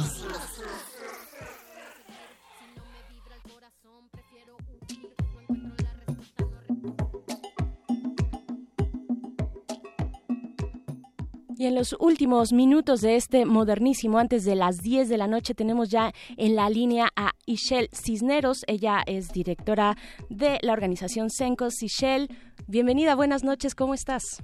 Hola, buenas noches, muy bien, ¿cómo estás y cómo están todos por allá? Pues eh, con muchas ganas de que nos comentes pues lo que ocurrió esta mañana en el Ángel de la Independencia aquí en la Ciudad de México. Vuelven a poner, vuelve este colectivo Fiscalía que sirva y vamos por más con un nuevo hashtag. El hashtag es Reforma 102. Eh, pues cuéntanos, por favor, en estos últimos minutos de qué se trata y cuál es la exigencia que presentaron esta mañana. Pues sí, rápidamente te cuento. Mira, más de 300 organizaciones y muchísimos ciudadanos, organizaciones sociales de derechos humanos, anticorrupción, empresariales. Lo que hicimos hoy en el Ángel de la Independencia fue decirle a los tres candidatos, precandidatos que suponemos que serán candidatos de sus partidos, que son eh, José Antonio Mid, Andrés Manuel López Obrador y Ricardo Anaya, que eh, empiecen a mover a, eh, si quieren gobernar a este país, empiecen a mover a la gente que está, a sus diputados y a sus senadores en los congresos, para que hagan una reforma integral a la Constitución, específicamente el artículo 102. ¿De qué trata ese artículo 102?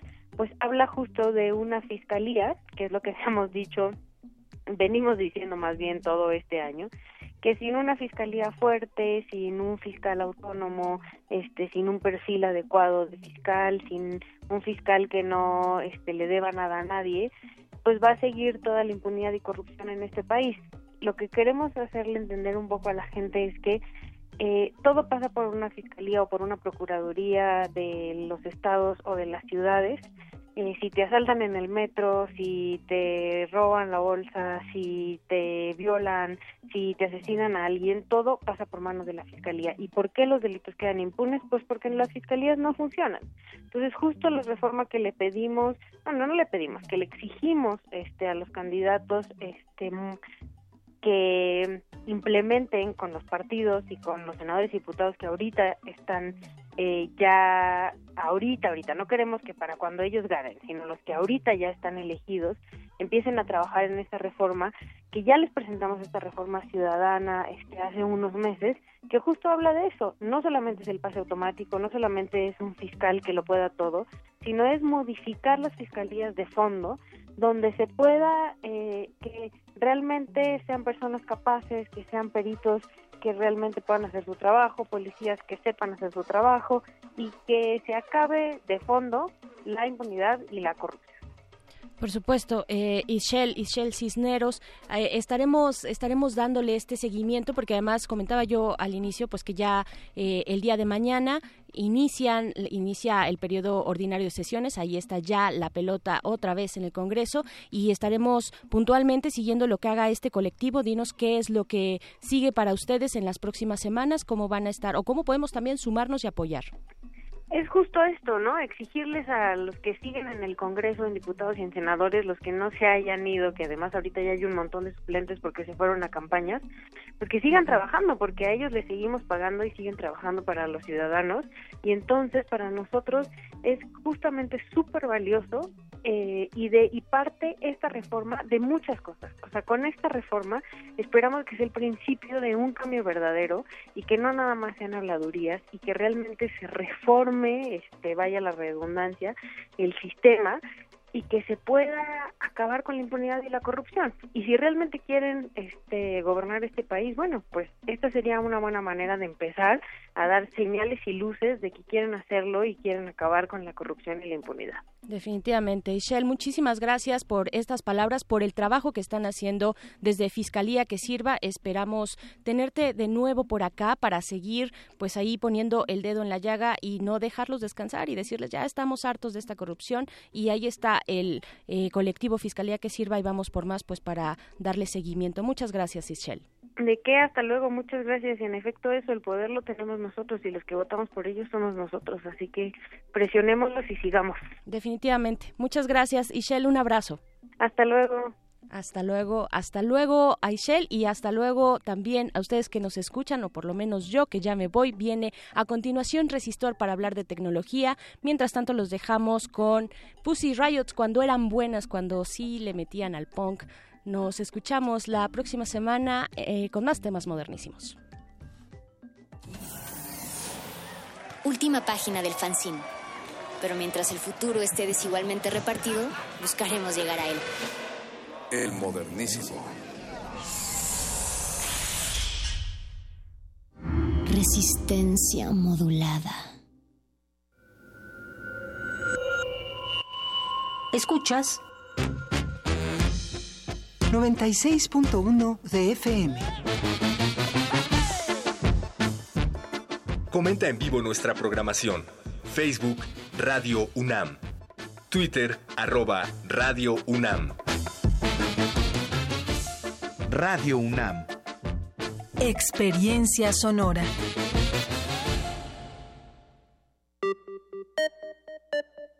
Para conocer nuestras diferencias y lo que nos une, hace falta escuchar y escucharnos. Un espacio para hablar libremente de género. Escuchar y escucharnos. Construyendo igualdad.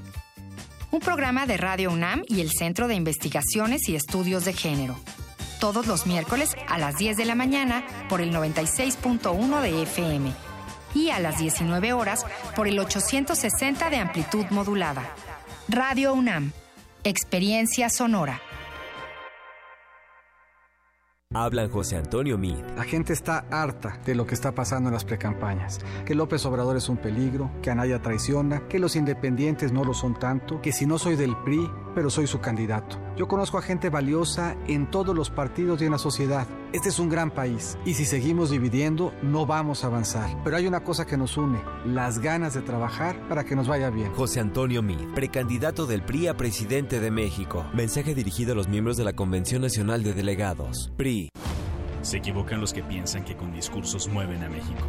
Los que movemos a México somos los ciudadanos, los que sabemos que el esfuerzo es el mejor homenaje para los nuestros, los que llevamos a México en el rostro con orgullo. Hemos ido ganando fuerzas, tomando terreno. Nuestra participación es la solución. Atreverse el progreso, nuestra decisión. Estamos listos, estamos haciendo la diferencia. El cambio es tuyo, es contigo. Atrévete. PRD. El aire que respiramos no son nubes, es contaminación. Yo quería sacar un permiso para poner un negocio. Para todo tienes que caerte con una lana. Si el gobierno trabajara como yo, otro gallo cantaría. En vez de mejorar, en 20 años la ciudad ha ido para peor. Yo siento lo mismo que tú. Ya basta. Es hora de que esta ciudad grande se convierta en una gran ciudad. Soy Miquel Arriola y si ustedes quieren, yo puedo. Miquel, tu precandidato. Si nosotros queremos, Miquel puede. Mensaje dirigido a los integrantes de la Convención de Delegados del PRI. Un glaciar es una capa de hielo que se origina en la superficie terrestre. Su existencia es posible por la acumulación, compactación y recristalización de la nieve. Se sabe que cada glaciar contiene en su interior una historia musical que depende de su edad y su tamaño. Se sabe también que muy en lo profundo de las aguas polares, todos los glaciares están conectados entre sí. Glaciares, túneles infinitos para el fin del mundo. Jueves, 22 horas, por el 96.1 de FM, Radio UNAM. En estos difíciles momentos que nos ha tocado vivir a causa de los desastres naturales, somos muchos los mexicanos que hemos apoyado sin dudar. Corre la voz, porque el apoyo debe continuar. Corre la voz, porque no debemos detenernos. Somos muchos los que estamos sumados para levantar México. Es hora de correr la voz para que sigamos aportando todos. El PRI escuchó el mensaje, ha entregado 258 millones de pesos y va a informar puntualmente en qué se está invirtiendo ese dinero. Primero, lo primero. Primero es México. PRI. Anaya es Ricardo Anaya. Anaya.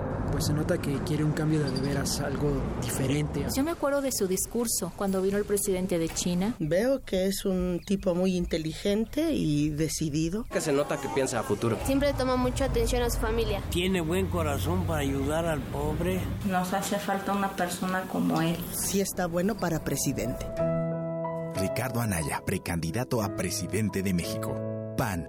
Mensaje dirigido a militantes del PAN. Durante años hemos trabajado en proteger el medio ambiente y lograr nuestras propuestas. Entendimos que protegiendo solo el medio ambiente, la otra mitad, la de tus necesidades básicas como tu economía y seguridad, requieren de mayor atención y mejores resultados. Soy José Antonio Amid, precandidato del Partido Verde a la presidencia. Soy un ciudadano sin militancia política y un servidor público con experiencia. Militantes verdes, apóyenme la votación interna y cuidemos juntos el ambiente entero de nuestro país. Partido Verde, dirigido a los tres tipos de afiliados del Partido Verde Ecologista de México e integrantes de su Consejo Político Nacional. Pensar la muerte como un evento trascendental, natural y significativo es de lo que hablan Enrique Krause y Hugo Iriart en la conferencia Muertes Históricas. Muertes históricas trascendentes. ¿Por qué? Porque esa muerte cambió la historia de México. La de Madero, la de Obregón y la de Colosio. Descarga Cultura entrando a www.descargacultura.unam.mx. Resistencia modulada.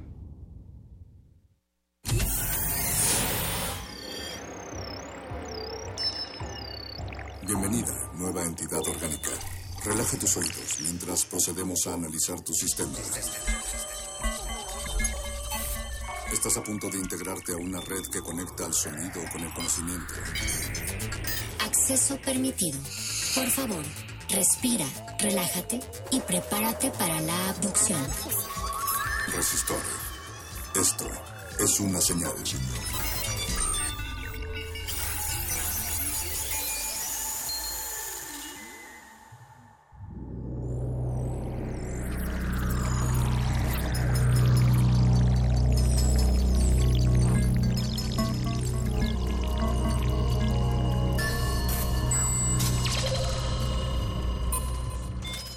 Ingresar código de emisión. 13 1 0 1 2 0 1 8 R 1 5 5. Acceso permitido. Inicia secuencia sobre apps para estudiantes. La tecnología penetró en la vida de muchos estudiantes hace décadas, cuando las primeras computadoras nos mostraban programas como Word, PowerPoint, Paint y otros más para realizar tareas escolares. A través de los años, el uso de la tecnología en la vida de los estudiantes ha cambiado visiblemente los modos de aprendizaje y los métodos de enseñanza. Hoy en día, artefactos como el smartphone, la tableta y los equipos electrónicos inteligentes han sido utilizados tanto por maestros como por estudiantes para la obtención de información, la ampliación de conocimientos y sobre todo para conectarse a una sociedad que cada vez está más presente en las redes digitales. En este caso, el uso de apps o aplicaciones para dispositivos móviles son herramientas didácticas al momento de estudiar y son útiles para redefinir el concepto de educación. ¿Cuál es nuestro futuro ante la llegada de nuevas aplicaciones digitales? ¿Desea repetir esta información? Ha elegido no. Comenzamos.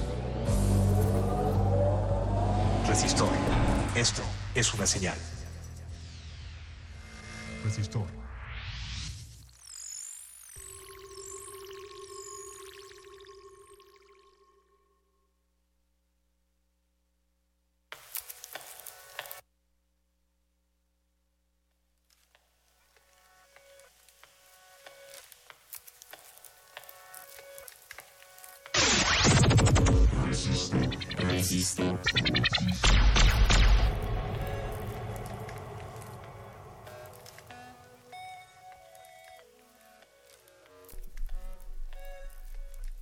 Buenas noches, resistente audiencia. Gracias por continuar con nosotros en esta programación de Radio UNAM en el 96.1 de frecuencia modulada.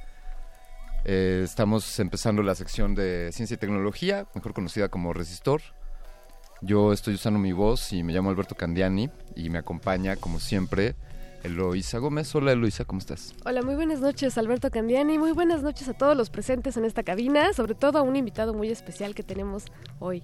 Hoy, tenemos, bueno, además de los agradecimientos eh, correspondientes a Agustín Mulia que está en la operación, a Oscar Sánchez alias El Voice que está eh, meciendo la cuna y al al doctor Arqueles que está, en los eh, como DJ esta noche.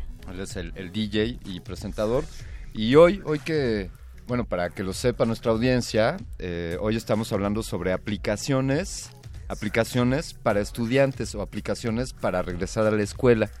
Pues más, pensaría incluso en aplicaciones para el cotidiano, para la vida diaria, o algunas recomendaciones sobre aplicaciones. ¿Qué te parece, Loisa? Sí, tenemos, de hecho yo acabo, bueno, este, estuve haciendo una recopilación de algunas aplicaciones que se han utilizado para este regreso a clases, para todos nuestros queridos estudiantes eh, universitarios, chicos de secundaria, de todas las edades. Eh, pues tenemos algunas recomendaciones. No sé, Alberto, tú tienes algo que contarnos. ¿Qué, opinas tú de las, de las primeras aplicaciones para empezar? Bueno, eh, déjame, démosle la bienvenida a un invitado que tenemos sorpresa, que es Paco de Pablo. Muy buenas noches. Paco, qué gusto tenerte acá. Yo en realidad solo venía a devolver unos audífonos que no me llevé, no, que quede claro, Benito Taibo está escuchando esto. Perfecto. Solo los moví unos metros, los alejé de la cabina, pero siempre estuvieron aquí. podemos atestiguar que, han, que están todos los audífonos sanos y salvos. ¿Alguna aplicación que nos quieras recomendar, Paco? De hecho, sí, tengo, tengo una eh, para el regreso a clases. Es, es una aplicación, también es una plataforma, es un servicio, es una herramienta, son todas esas cosas en uno. Se llama Coursera se escribe Coursera. Coursera.com es un sitio, pero bueno, también es una aplicación de celular. Em, es, un sitio de... Eh, se llaman MOOCs o en inglés MOOCs o MWOCs, que son las siglas eh, en inglés para decir Massive Online Open Courses. Es decir, cursos en línea masivos este, y, abiertos y gratuitos. Eh, lo que está bien padre de este sitio, coursera.com, es que los cursos que están ahí, eh, bueno, pues son gratuitos todos y cada uno y los hacen universidades de todo el mundo. De hecho, la UNAM tiene algunos cursos ahí en, Coursera. No, no estoy al tanto de cuál es la, oferta que, tiene Coursera, la, perdón, la UNAM en Coursera, pero si se meten a eh, eh es.coursera.org diagonal UNAM, ahí podrán ver todos los, los cursos disponibles. Em, y, está bien padre porque eh, de alguna manera hay una atención personalizada. Eh, los, los, profesores que los dan suben una, un syllabus, eh, un, programa. Un, sí, un programa de estudio, suben los recursos, suben los materiales de estudio, suben videos y hay un foro abierto a todos los estudiantes que se hayan suscrito para discutir sus ideas, subir sus proyectos. Y todo esto es gratuito. Ahora, hay la opción de pagar eh, pues una lanita, un poco de dinero, no es mucho, si, si te interesa certificarte. Eh, te mandan un certificado por correo, me parece, y con eso estás certificado. Pero si lo que te interesa es el conocimiento por, por conocer, puedes suscribirte, puedes suscribirte. Yo lo he hecho, me he suscrito como a 10 al mismo tiempo. Es imposible este cruzarlos todos, pero pues vas vas viendo si el material es lo que esperabas si el maestro te, te agrada si tus compañeros de, clase todo esto es en línea insisto eh, te eh, simpatizas con ellos.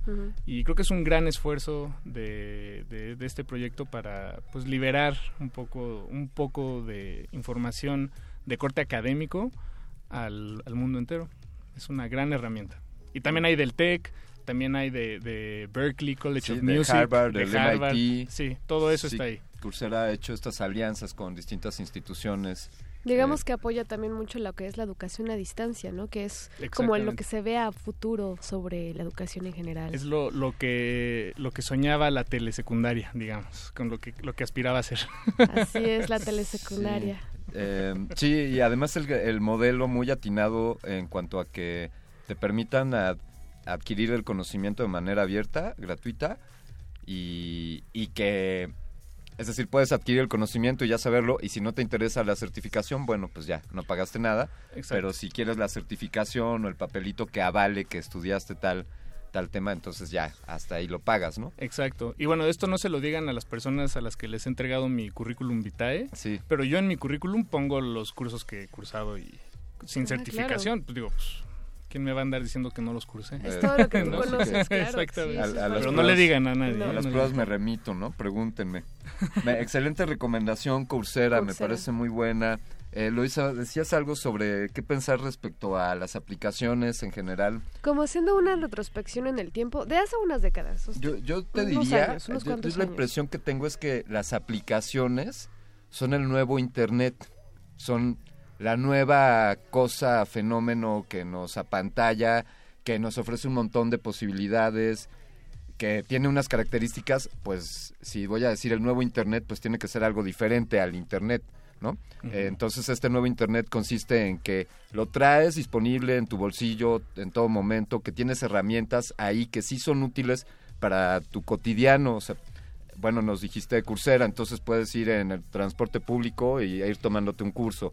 O si utilizas alguna herramienta de, gestión para tus materias, eh, algún controlador de, un manejador de proyectos como Asana o como Trello, por ejemplo, que puedes ir llevando ese control de lo que haces. O si haces ejercicio, quizás si, si andas en bicicleta, pues puedes efectivamente eh, tener alguna aplicación que lleve un registro de tu rendimiento, de un control de las vueltas que das y qué entrenamiento llevas.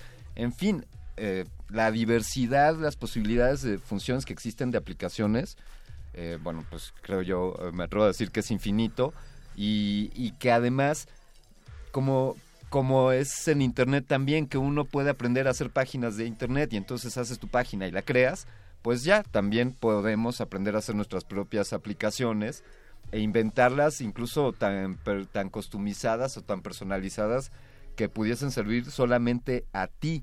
Y pienso en las posibilidades para músicos, por ejemplo, eh, Paco y Eloisa, ustedes que hacen música, bueno, pues, pues puedes tener una aplicación para escribir música, puedes tener una aplicación que sea un metrónomo. Instrumentos virtuales en una aplicación, hay teclados, guitarras, hay drums, hay de todo, hay una orquesta en una aplicación. Mira, pues, ahí, ahí lo tienes, por ejemplo. Eh, tenemos, bueno, eh, de la UNAM surgen algunas, ¿no? Hay, ahí está del el Pumabús, que te permite saber como por dónde van a pasar el siguiente el siguiente Pumabús.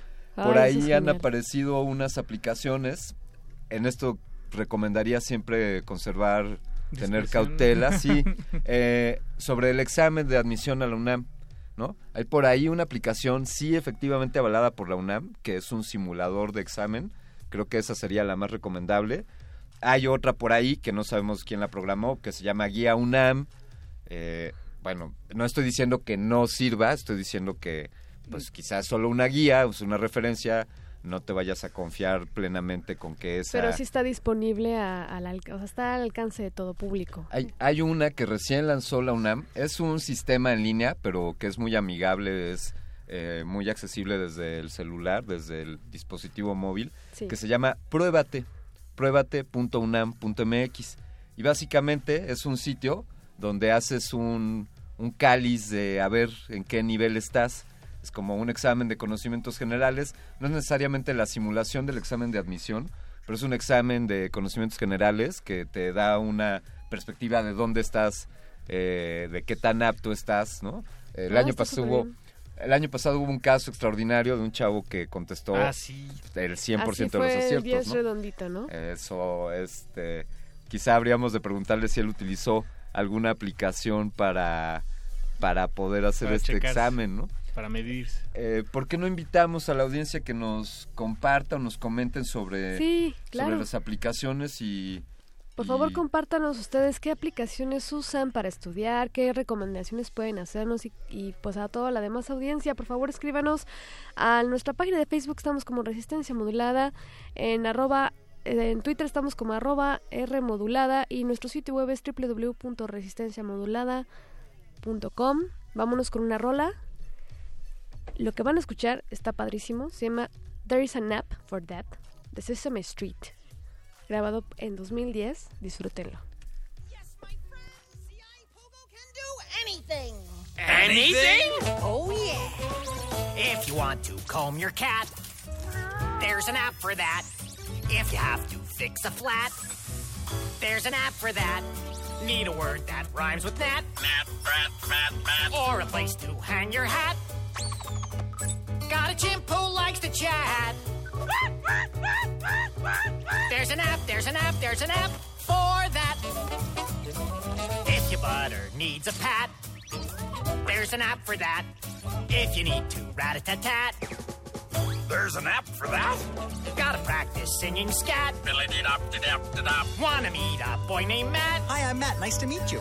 Count to ten in no time flat. One, two, three, four, five, six, seven, eight, nine, ten. There's an app, there's an app, there's an app for that.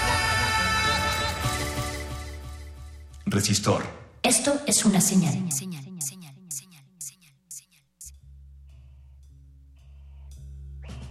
Muy bien, volvemos al aire. Estamos en Resistor hablando sobre aplicaciones para este regreso a clase. Eh, regreso a clases. Regreso Sí, a clases. regreso a clases. Ajá. Eh, Pues, ¿qué, qué otras recomendaciones podemos? Bueno, justamente hace rato estábamos con Paquito de Pablo, este, o Pablo de Paquito, ya no sé. Es- Él nos estaba recomendando una aplicación llamada Coursera, que es para tomar algunos cursos, algunos gratuitos eh, online. Y bueno, también hay otras, por ejemplo, hay uno que se, que se llama Paper. Este, esta aplicación llamada Paper realiza bocetos, dibujos y toma algunos apuntes. Es muy sencillo con esta aplicación. Además es gratuita y bueno, ofrece una experiencia muy similar a la del papel. Este, esta es, esta es una, alguna, esta es una solamente una aplicación de muchísimas que existen en el mercado y que pueden ser de nuestro agrado. Alberto Candiani, esta noche tenemos a alguien que nos puede dar, brindar eh, una visión más amplia sobre cómo la tecnología impacta en la educación y cómo se ha creado eh, en los ambientes educativos eh, una diferente forma de ver la tecnología para poder obtener comunicación. Esta noche tenemos al doctor Hugo Arnoldo Mitre Hernández. Él es eh, licenciado en Ciencias de la Comunicación, de la Computación del Instituto Tecnológico de Culiacán en México y tiene un diploma de maestría en Ciencias de la Computación y Tecnología de la Universidad de Carlos III de Madrid, España. Y bueno, actualmente eh, es investigador de Ingeniería de Software en el CIMAT Zacatecas en México. Muy buenas noches, doctor Hugo Arnoldo Mitre. Bienvenido a Resistor. Hola, buenas noches, Eloisa. Muchas gracias por la invitación. Saludos, Alberto. Hola, buenas noches, eh, doctor Mitre. Qué gusto saludarle. Diríamos, eh, voy a hacerle este planteamiento desde, desde el entendido que la tecnología se podría definir como la colección de conocimientos necesarios para realizar cualquier cosa eh, y la educación, entonces siguiendo esa definición, podría ser eh, los mecanismos mediante los cuales se transmiten esos conocimientos en generación. ¿Qué comentario podría hacernos en torno a que cómo ahora la tecnología eh, contribuye al proceso educativo y cómo este se transforma, como nos decía Loisa, cómo este proceso educativo se transforma y se adapta a la tecnología vigente? Mm, Mira, Alberto, mm, primeramente la tecnología pues es un impulsor, digámoslo así, es una forma de cómo eh, expandir el alcance para poder llegar a más personas, a poder llegar a más personas de nuestra, digámoslo así, eh, de nuestra década, digámoslo así. Eh, pero viéndolo desde un punto de vista de aprendizaje, eh, lo podemos ver como un objeto, ¿no? Como un objeto de aprendizaje y que es un recurso, eh, es un recurso interactivo con el software y o el humano, en el cual se puede acceder en línea o por medio de aplicaciones o por otro tipo de medios, ¿no? Y eh, la forma en que está siendo utilizada la tecnología en, en el aprendizaje es extremadamente amplia, ¿no? Sí. Eh, existen muchas eh, aplicaciones, muchas ah, páginas web en línea y algunas trabajan sobre una norma, un estándar o una forma más fácil de, de- de expandirse, digámoslo así, los, los cursos como son los MOOCs, ¿no? Massive Open Online Course. Eh, el más famoso que yo recomiendo mucho para, para, para poder adquirir conocimiento y que también tiene certificados es el, es el EDED, donde hay muchos cursos del MIT, Harvard, la Politécnica de Madrid, la Carlos III, de donde yo vengo, ¿sí? y, No- y nos- muchas otras ¿Nos, nos universidades. puedes repetir esta última herramienta, por favor? Sí, la EDX. ¿Sí? Ah, ya. EDX. Sí, claro. y esta es famosísima esta herramienta. Ah, y existen otras herramientas muy buen, muy bien y muy famosas que rompen con el esquema tradicional del aprendizaje, ¿sí? como es el Scratch. El Scratch para aprender a programar, para aprender a programar, mm, digámoslo así, impartiendo clases eh, con niños. Y entonces Scratch les sirve de manera muy gráfica eh, cómo aprenden la lógica y cómo la visualizan a través de dos pantallas, ¿no? Y es está muy interesante. ¿eh? Hasta pueden desarrollar videojuegos ahí. Eh, como me, gusta el fenómeno en el que la tecnología eh, no se recata en fronteras de edades o de o fronteras entre países y, y trasciende, por ejemplo, estos estos tres casos que acabas de mencionar, eh, Coursera, edX y, esta herramienta para niños Scratch, eh, pues no les importa no les importa la edad, eh, co- como dicen por ahí, no, no discriminan edad, religión, sexo, color de piel o condición, condición humana. Entonces, pues como la tecnología trasciende, ¿no? Y, y- y es un ente que, que se vuelve impersonal en tanto que se vuelve cercano a cada uno de los que quieren aprovecharla. Y así es, Alberto. Eh, como te decía, ah, también están otros tipos de, tecnologías de aprendizaje, ¿no? Eh, hay gente que se encarga de realizar investigaciones y generar videojuegos que, vamos, que están muy por encima de los otros videojuegos porque los, los realizan centros de investigación. Por ejemplo, está eh, Center for Game Science de la Universidad de, de Chicago, que ya ha generado varios, varios videojuegos ¿sí? Eh, para aprender matemáticas, química, ¿sí? Eh, aprender a armar bloques o arquitectura o algún otro tipo de videojuegos como física. ¿sí? entre otros. Sí, esos son muy interesantes porque cada videojuego fue estudiado para un segmento de mercado ¿sí?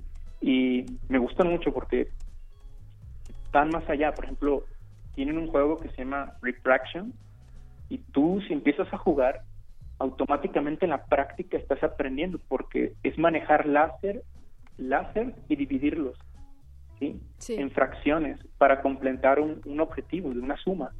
Y están increíbles porque pues, de manera intuitiva estás aprendiendo a sumar fracciones. Eh, doctor Mitre, eh, ¿qué tal si yo le quiero recomendar una aplicación o un juego a mis amigos para que se diviertan? ¿Cuál podría ser de su interés? Y bueno, otra pregunta, este, ¿alguno de estos videojuegos usted ya lo, ya lo probó? ¿Qué, ¿Qué puede decirnos con respecto a eso? ¿Se ha divertido? Pues fíjate, eh, estudio, estudio ah, los juegos, pero no, eh, no soy un gamer. No, como... No, doctor Mitre, yo lo entiendo perfecto. Es, es algo de lo que hay que mantenerse a una sana distancia, pero, pero díganos, díganos por qué no. Eh, bueno, por cuestiones de tiempo, Ah, eh, mis tiempos de, de más fuertes de gamer han sido StarCraft, World of Warcraft y esos Ah. videojuegos que, que, que todavía siguen pegando bastante, pero, pero ya, ya, ya dejé al lado los videojuegos, los- jugar los videojuegos más estudiarlos de otra forma para el aprendizaje, sí. Sí, Son videojuegos educativos. claro. Y bueno, pues qué recomendación de aplicación le puedo decir a mis amigos que sea, o sea, que sea divertido, algo que yo le pueda recomendar. Una con la, con la que puedan aprender y, y divertirse. divertirse al mismo tiempo. Es posible, ¿verdad? Sí, sí es posible, aunque es un... am, es algo difícil de conseguir. Ajá. porque me lo decía mi estudiante de doctorado. Eh, Pero hay que disfrutarlo, dice. Yo le digo, no, tiene que aprender. No, pero tiene que disfrutarlo. No, tiene que aprender. El Y- cuento de nunca acabar. Ajá. Y era un debate porque dice, no, pero mejora su experiencia de jugador. Sí, mejora la experiencia del jugador porque hay emociones positivas relacionadas al aprendizaje. Y eso es lo que se está investigando actualmente. Yo recomiendo, por ejemplo, el refraction. Reflection. Ajá. Eh, refraction de la de, de CGS, Center for Game Science, para aprender fracciones, ¿no? Sí. Me sorprendía mucho que, que gente grande no sabía sumar fracciones. Oh. Entonces, es- esto, es, esto es ideal para, para entretenerse un rato ahí, tirándose unos láseres y entreteniéndose. Órale, eso está, está muy padre. Ah, ya la vimos, ya la vimos. Oiga, doctor Mitre, yo le voy a recomendar una en la misma tónica en la que estamos estudiando las aplicaciones o los juegos eh, más que jugándolos. De- desde la óptica de queremos ser los observadores de los juegos y no los que los juguemos, yo le recomiendo una que se llama eh, Orbit. Orbit, como órbita. Y pues es un poco...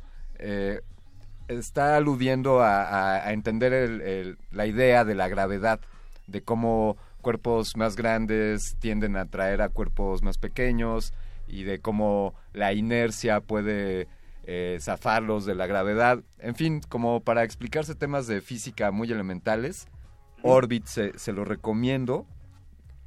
Y también uno que quizá le pueda gustar a sus alumnos, eh, se llama Euclidea y es para, bueno, para hacer cálculo trigonométrico, eh, pues poder calcular cocientes, cosenos, eh, tangentes, pues así es también es, es bastante amigable y creo que puede servir también como contenido educativo. Eh, qué buena pregunta, doctor Mitre, en cuanto o la discusión que está entre es que si juega no aprende o el aprender es es este contrario a jugar. Eh, doctor Mitre, le pediría que pensara en la respuesta a esta pregunta, porque es un muy buen planteamiento, y si nos permite hacer un pequeño espacio para que continuemos con usted y, y nos dé su, su opinión. Vale, muy bien. Vamos a continuación, queridos amigos, a escuchar este byte de resistor para continuar con nuestra, con nuestra misión hablando sobre apps para la educación. Byte de resistor. El cambio climático está derritiendo los suelos del permafrost, que han estado congelados por siglos, y esto ha causado que nuevos virus y bacterias se liberen de su cápsula de hielo. En muchos casos, los virus que estuvieron encapsulados son desconocidos para nosotros y podrían causar mortales epidemias en nuestro presente, como ha sucedido a lo largo de la historia.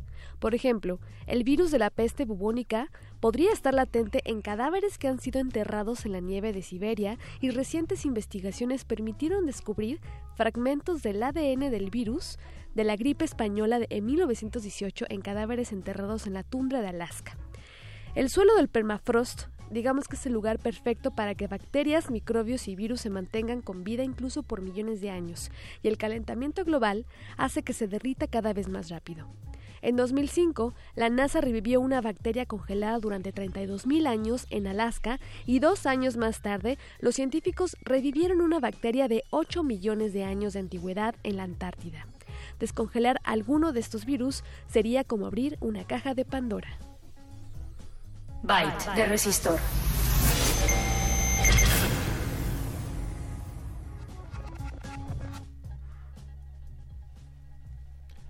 Bien, pues ahí estamos, eh, estamos en Radio UNAM, 96.1 de frecuencia modulada, transmitiendo en vivo desde Adolfo, desde Adolfo Prieto número 133.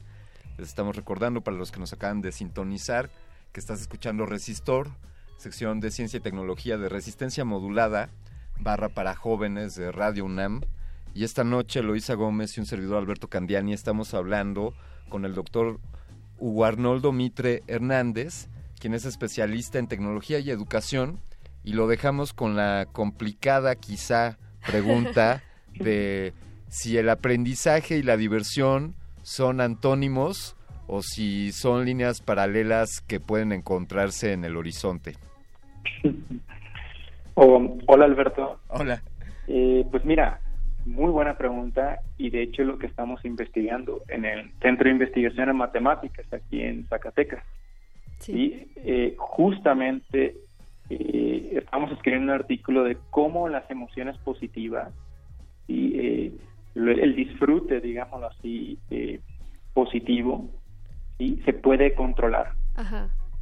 Y entonces, lo que hemos hecho, por ejemplo, hicimos un juego para, para niños, ¿no? De sumas. Sí. Eh, entonces, en el videojuego pudimos obtener datos, datos de emociones, ¿sí? Eh, mediante el timbre de voz. Entonces, si tú obtienes las emociones y obtienes qué tan difícil se le está haciendo el videojuego, nosotros le, le, le incrustamos un control inteligente para emitir sonidos y les cambiamos las emociones a, de emociones negativas a positivas. ¿sí? Eh, por ejemplo, eh, una de las reglas muy usadas en videojuegos es la regla de Mihaly, que tiene que ser el flujo. ¿sí? Por ejemplo, tú puedes mantener una persona inmersa, eh, divirtiéndose, pasándola bien en el videojuego, siempre y cuando no lo frustres demasiado. Si, los frus- si te mantienes frustrándolo, va, va a llegar el punto en que va a dejar el juego, ¿no? Se frustra, lo, lo, lo tira, ¿no? Pero si lo dejas muy fácil el videojuego, ¿sí? Que los desa- el desafío sea muy bajo y sea un experto, pues bueno, lo aburre, ¿no? ¿Sí? Entonces, estas dos cosas las tienes que controlar. Debe se le. Ujú. y debe haber un control de lo, del desafío y de las habilidades del jugador. ¿sí? Entonces debemos de controlar lo que es la ansiedad y el aburrimiento, o sea, la frustración prolongada y el aburrimiento, que son emociones que afectan el, el- el aprendizaje. Por ejemplo, el, el aburrimiento afecta directamente a, a habilidades de ma- matemáticas. ¿sí? o habilidades de cualquier otro tipo de, de memorización. Y También. entonces existe una, una escala, doctor Mitre, hay un, una escala que diga, por ejemplo, este juego tiene más tendencia a aburrir o más tendencia a frustrar. Eh, ¿Cómo miden esto? Bueno, nosotros lo que estamos midiendo eh, eh, son más las emociones. Por ejemplo, estamos trabajando en, en el timbre de voz. Por ejemplo, Sí. en base al timbre de voz, toma la señal y sacamos dos variables que te dicen qué emoción estás sintiendo, ¿no? ¿Sí? Eh, es una escala de 0 a 1, pero pues es lo que estamos manejando en el timbre de voz. Pues, es decir, ahorita los ahora los videojuegos están evolucionando ¿sí? los próximos videojuegos a tomar rasgos fisiológicos para entender sus emociones Ujú. ¿sí? Eh, ¿Qué quiere decir esto? Rasgos fisiológicos, ¿no? Por ejemplo, el rostro, ¿no? Las microexpresiones del rostro para saber qué emoción estás sintiendo. Si estás enojado, si tienes ira, eh, o si estás feliz, o tienes disgusto, etcétera, etcétera. Eh, Otras, eh, el- viene siendo la misma escala, ser de 0 a 1 de enojado, de 0 a 1 de feliz, de 0 a 1 disgustado, ¿no? Y entre otras emociones. También otras emociones que están tomando eh, es por las señales de la piel, ¿no? Eh, de- por la piel pueden sacar el ritmo cardíaco, la actividad galvánica de la piel, la temperatura, ¿sí? entre otras variables. Sí. Y, y con eso están entendiendo qué emociones sienten en los videojuegos, ¿no? Y, pero esa es una tendencia actual, eh, la cual va a ir creciendo, ¿no?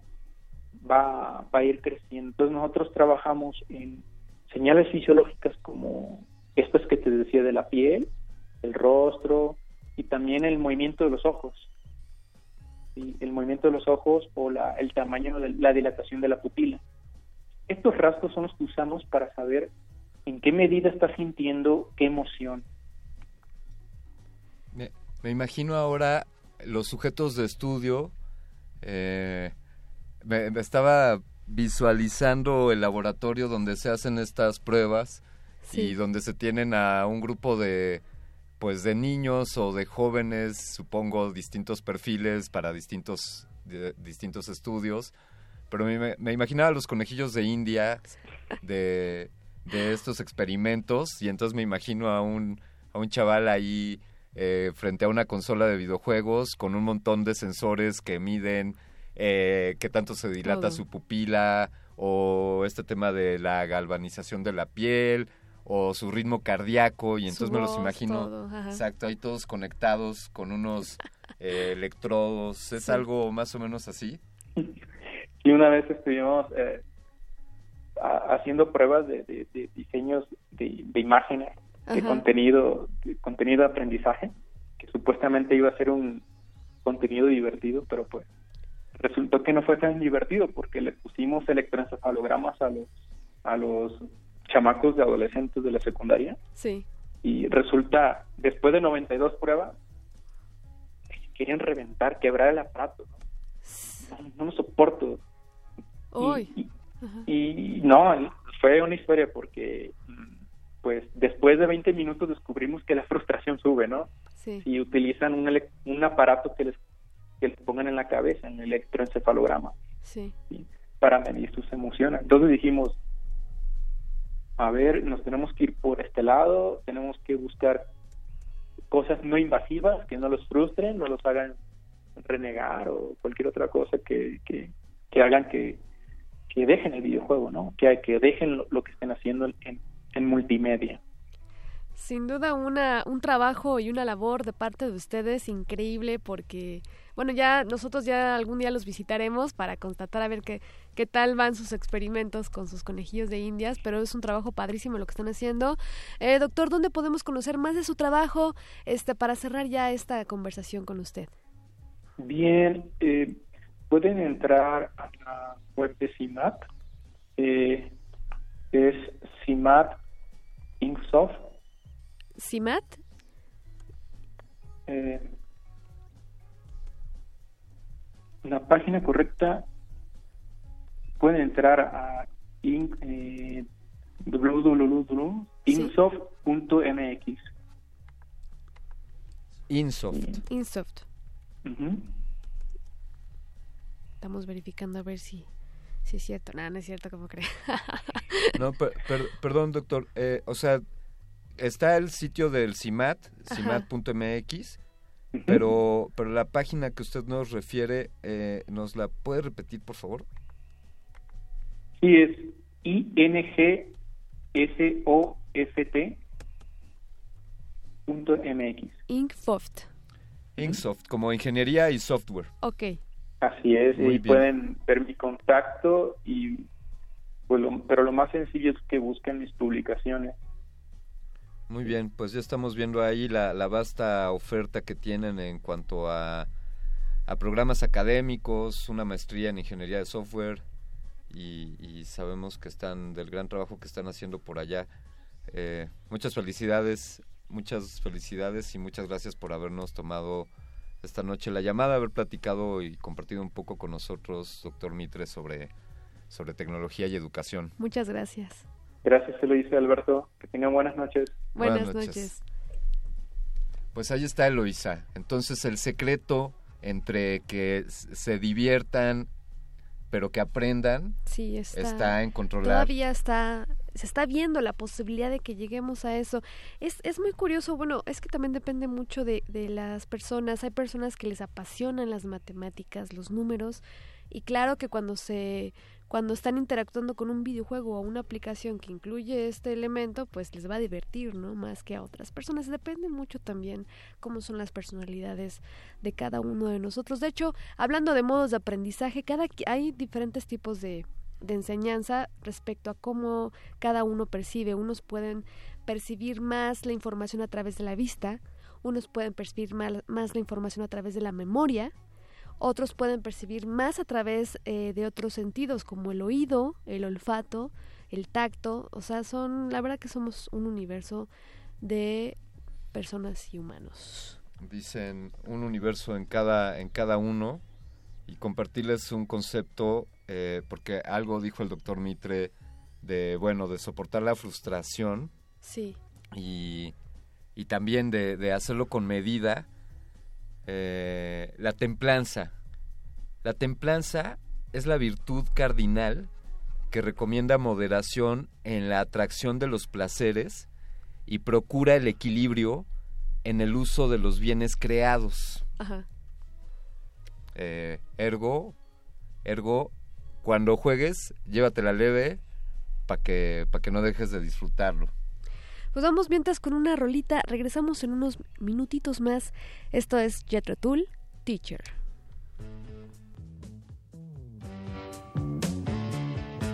Resistor. Esto es una señal. señal.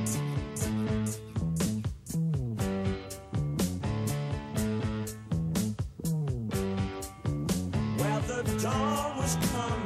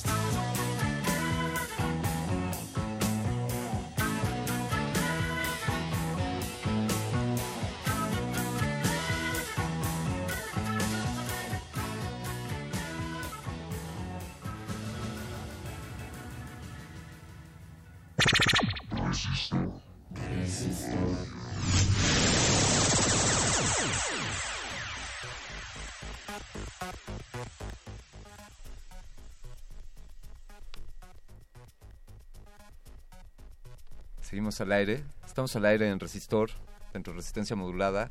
Y hemos estado hablando sobre aplicaciones para la educación. Eh, nos han hecho algunas buenas recomendaciones. Hemos discutido en torno a eh, si hay diferencia o no en cuanto a divertirse o aprender, si estos, si estos temas están eh, discrepan o pueden ser acordes.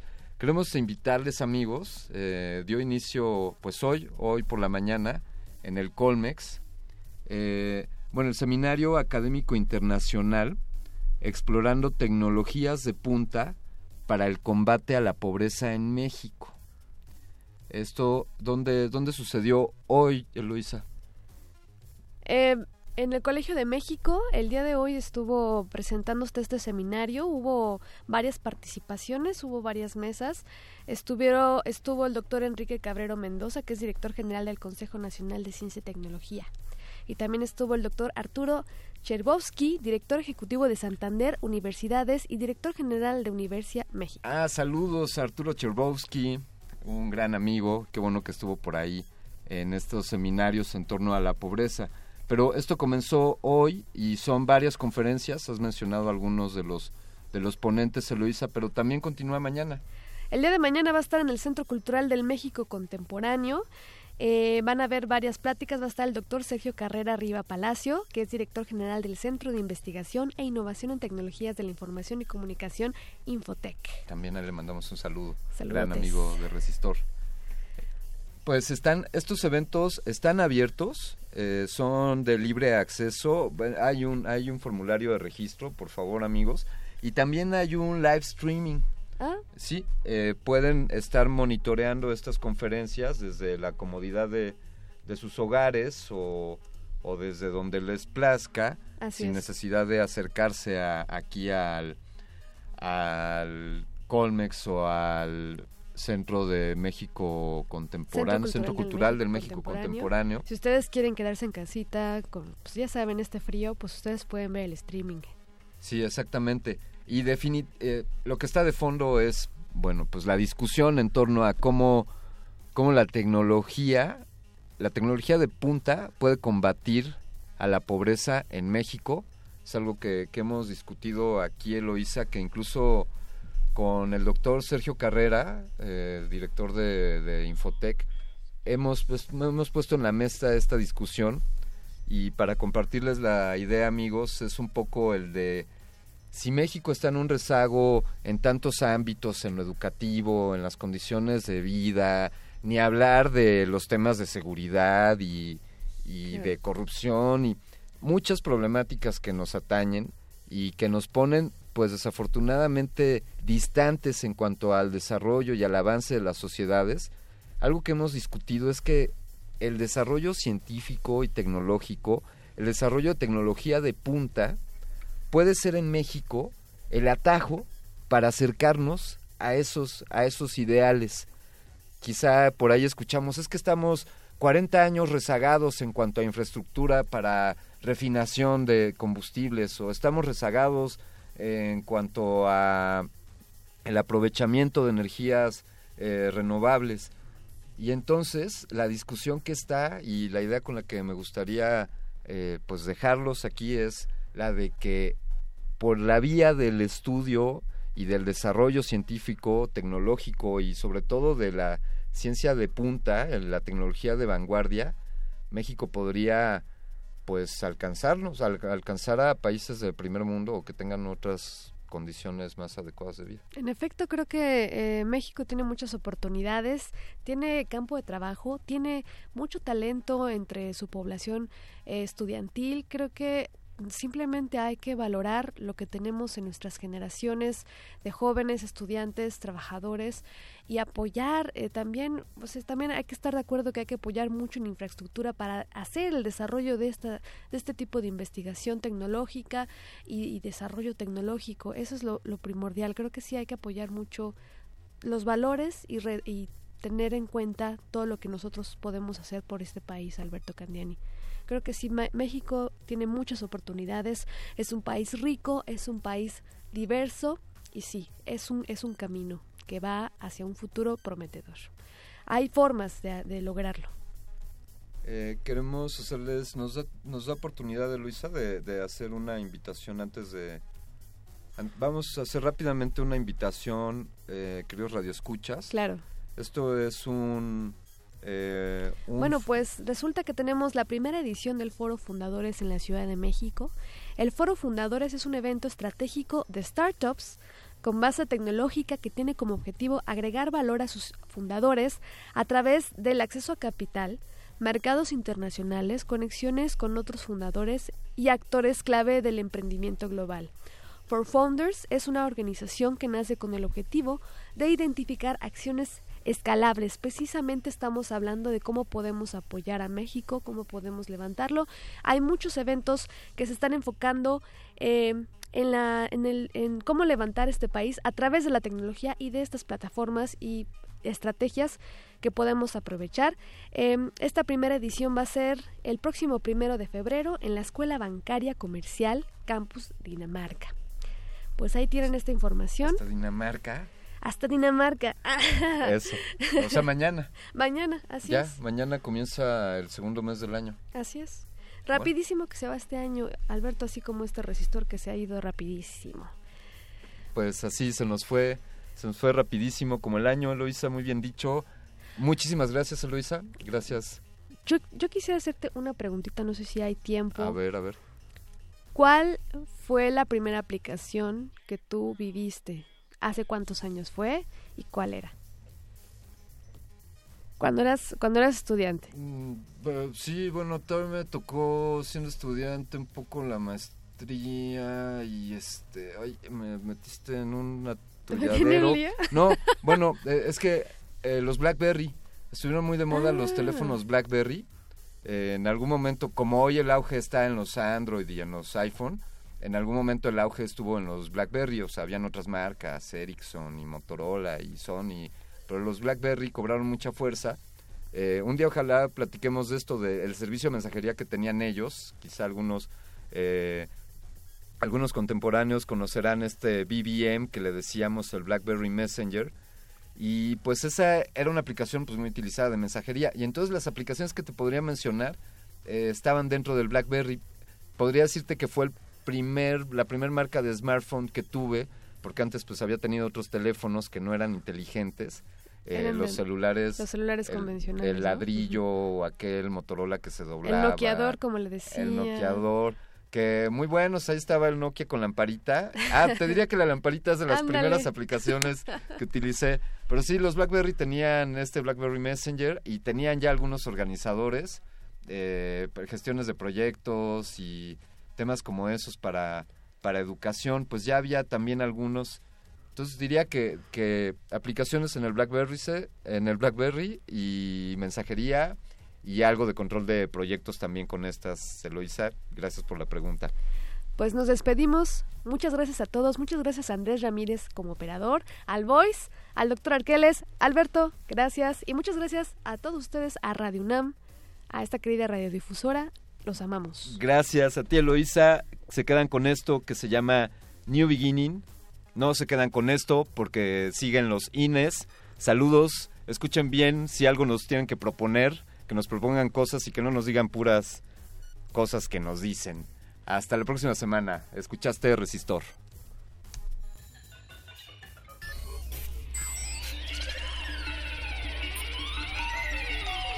La inoculación simbiótica de conocimiento ha finalizado.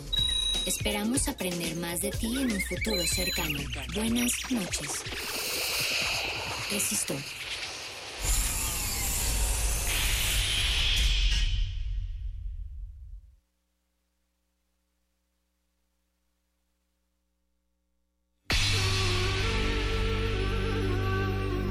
Por siglos nos hemos hecho escuchar. Nacimos como parte de esa inmensa mayoría. Hablar, Escuchar. debatir, proponer, cuestionar. Está en nuestra naturaleza. Instrumentos de conciencia de nuestro pueblo. Usamos el sonido porque atraviesa obstáculos. Muros, fronteras. Nosotros somos la resistencia.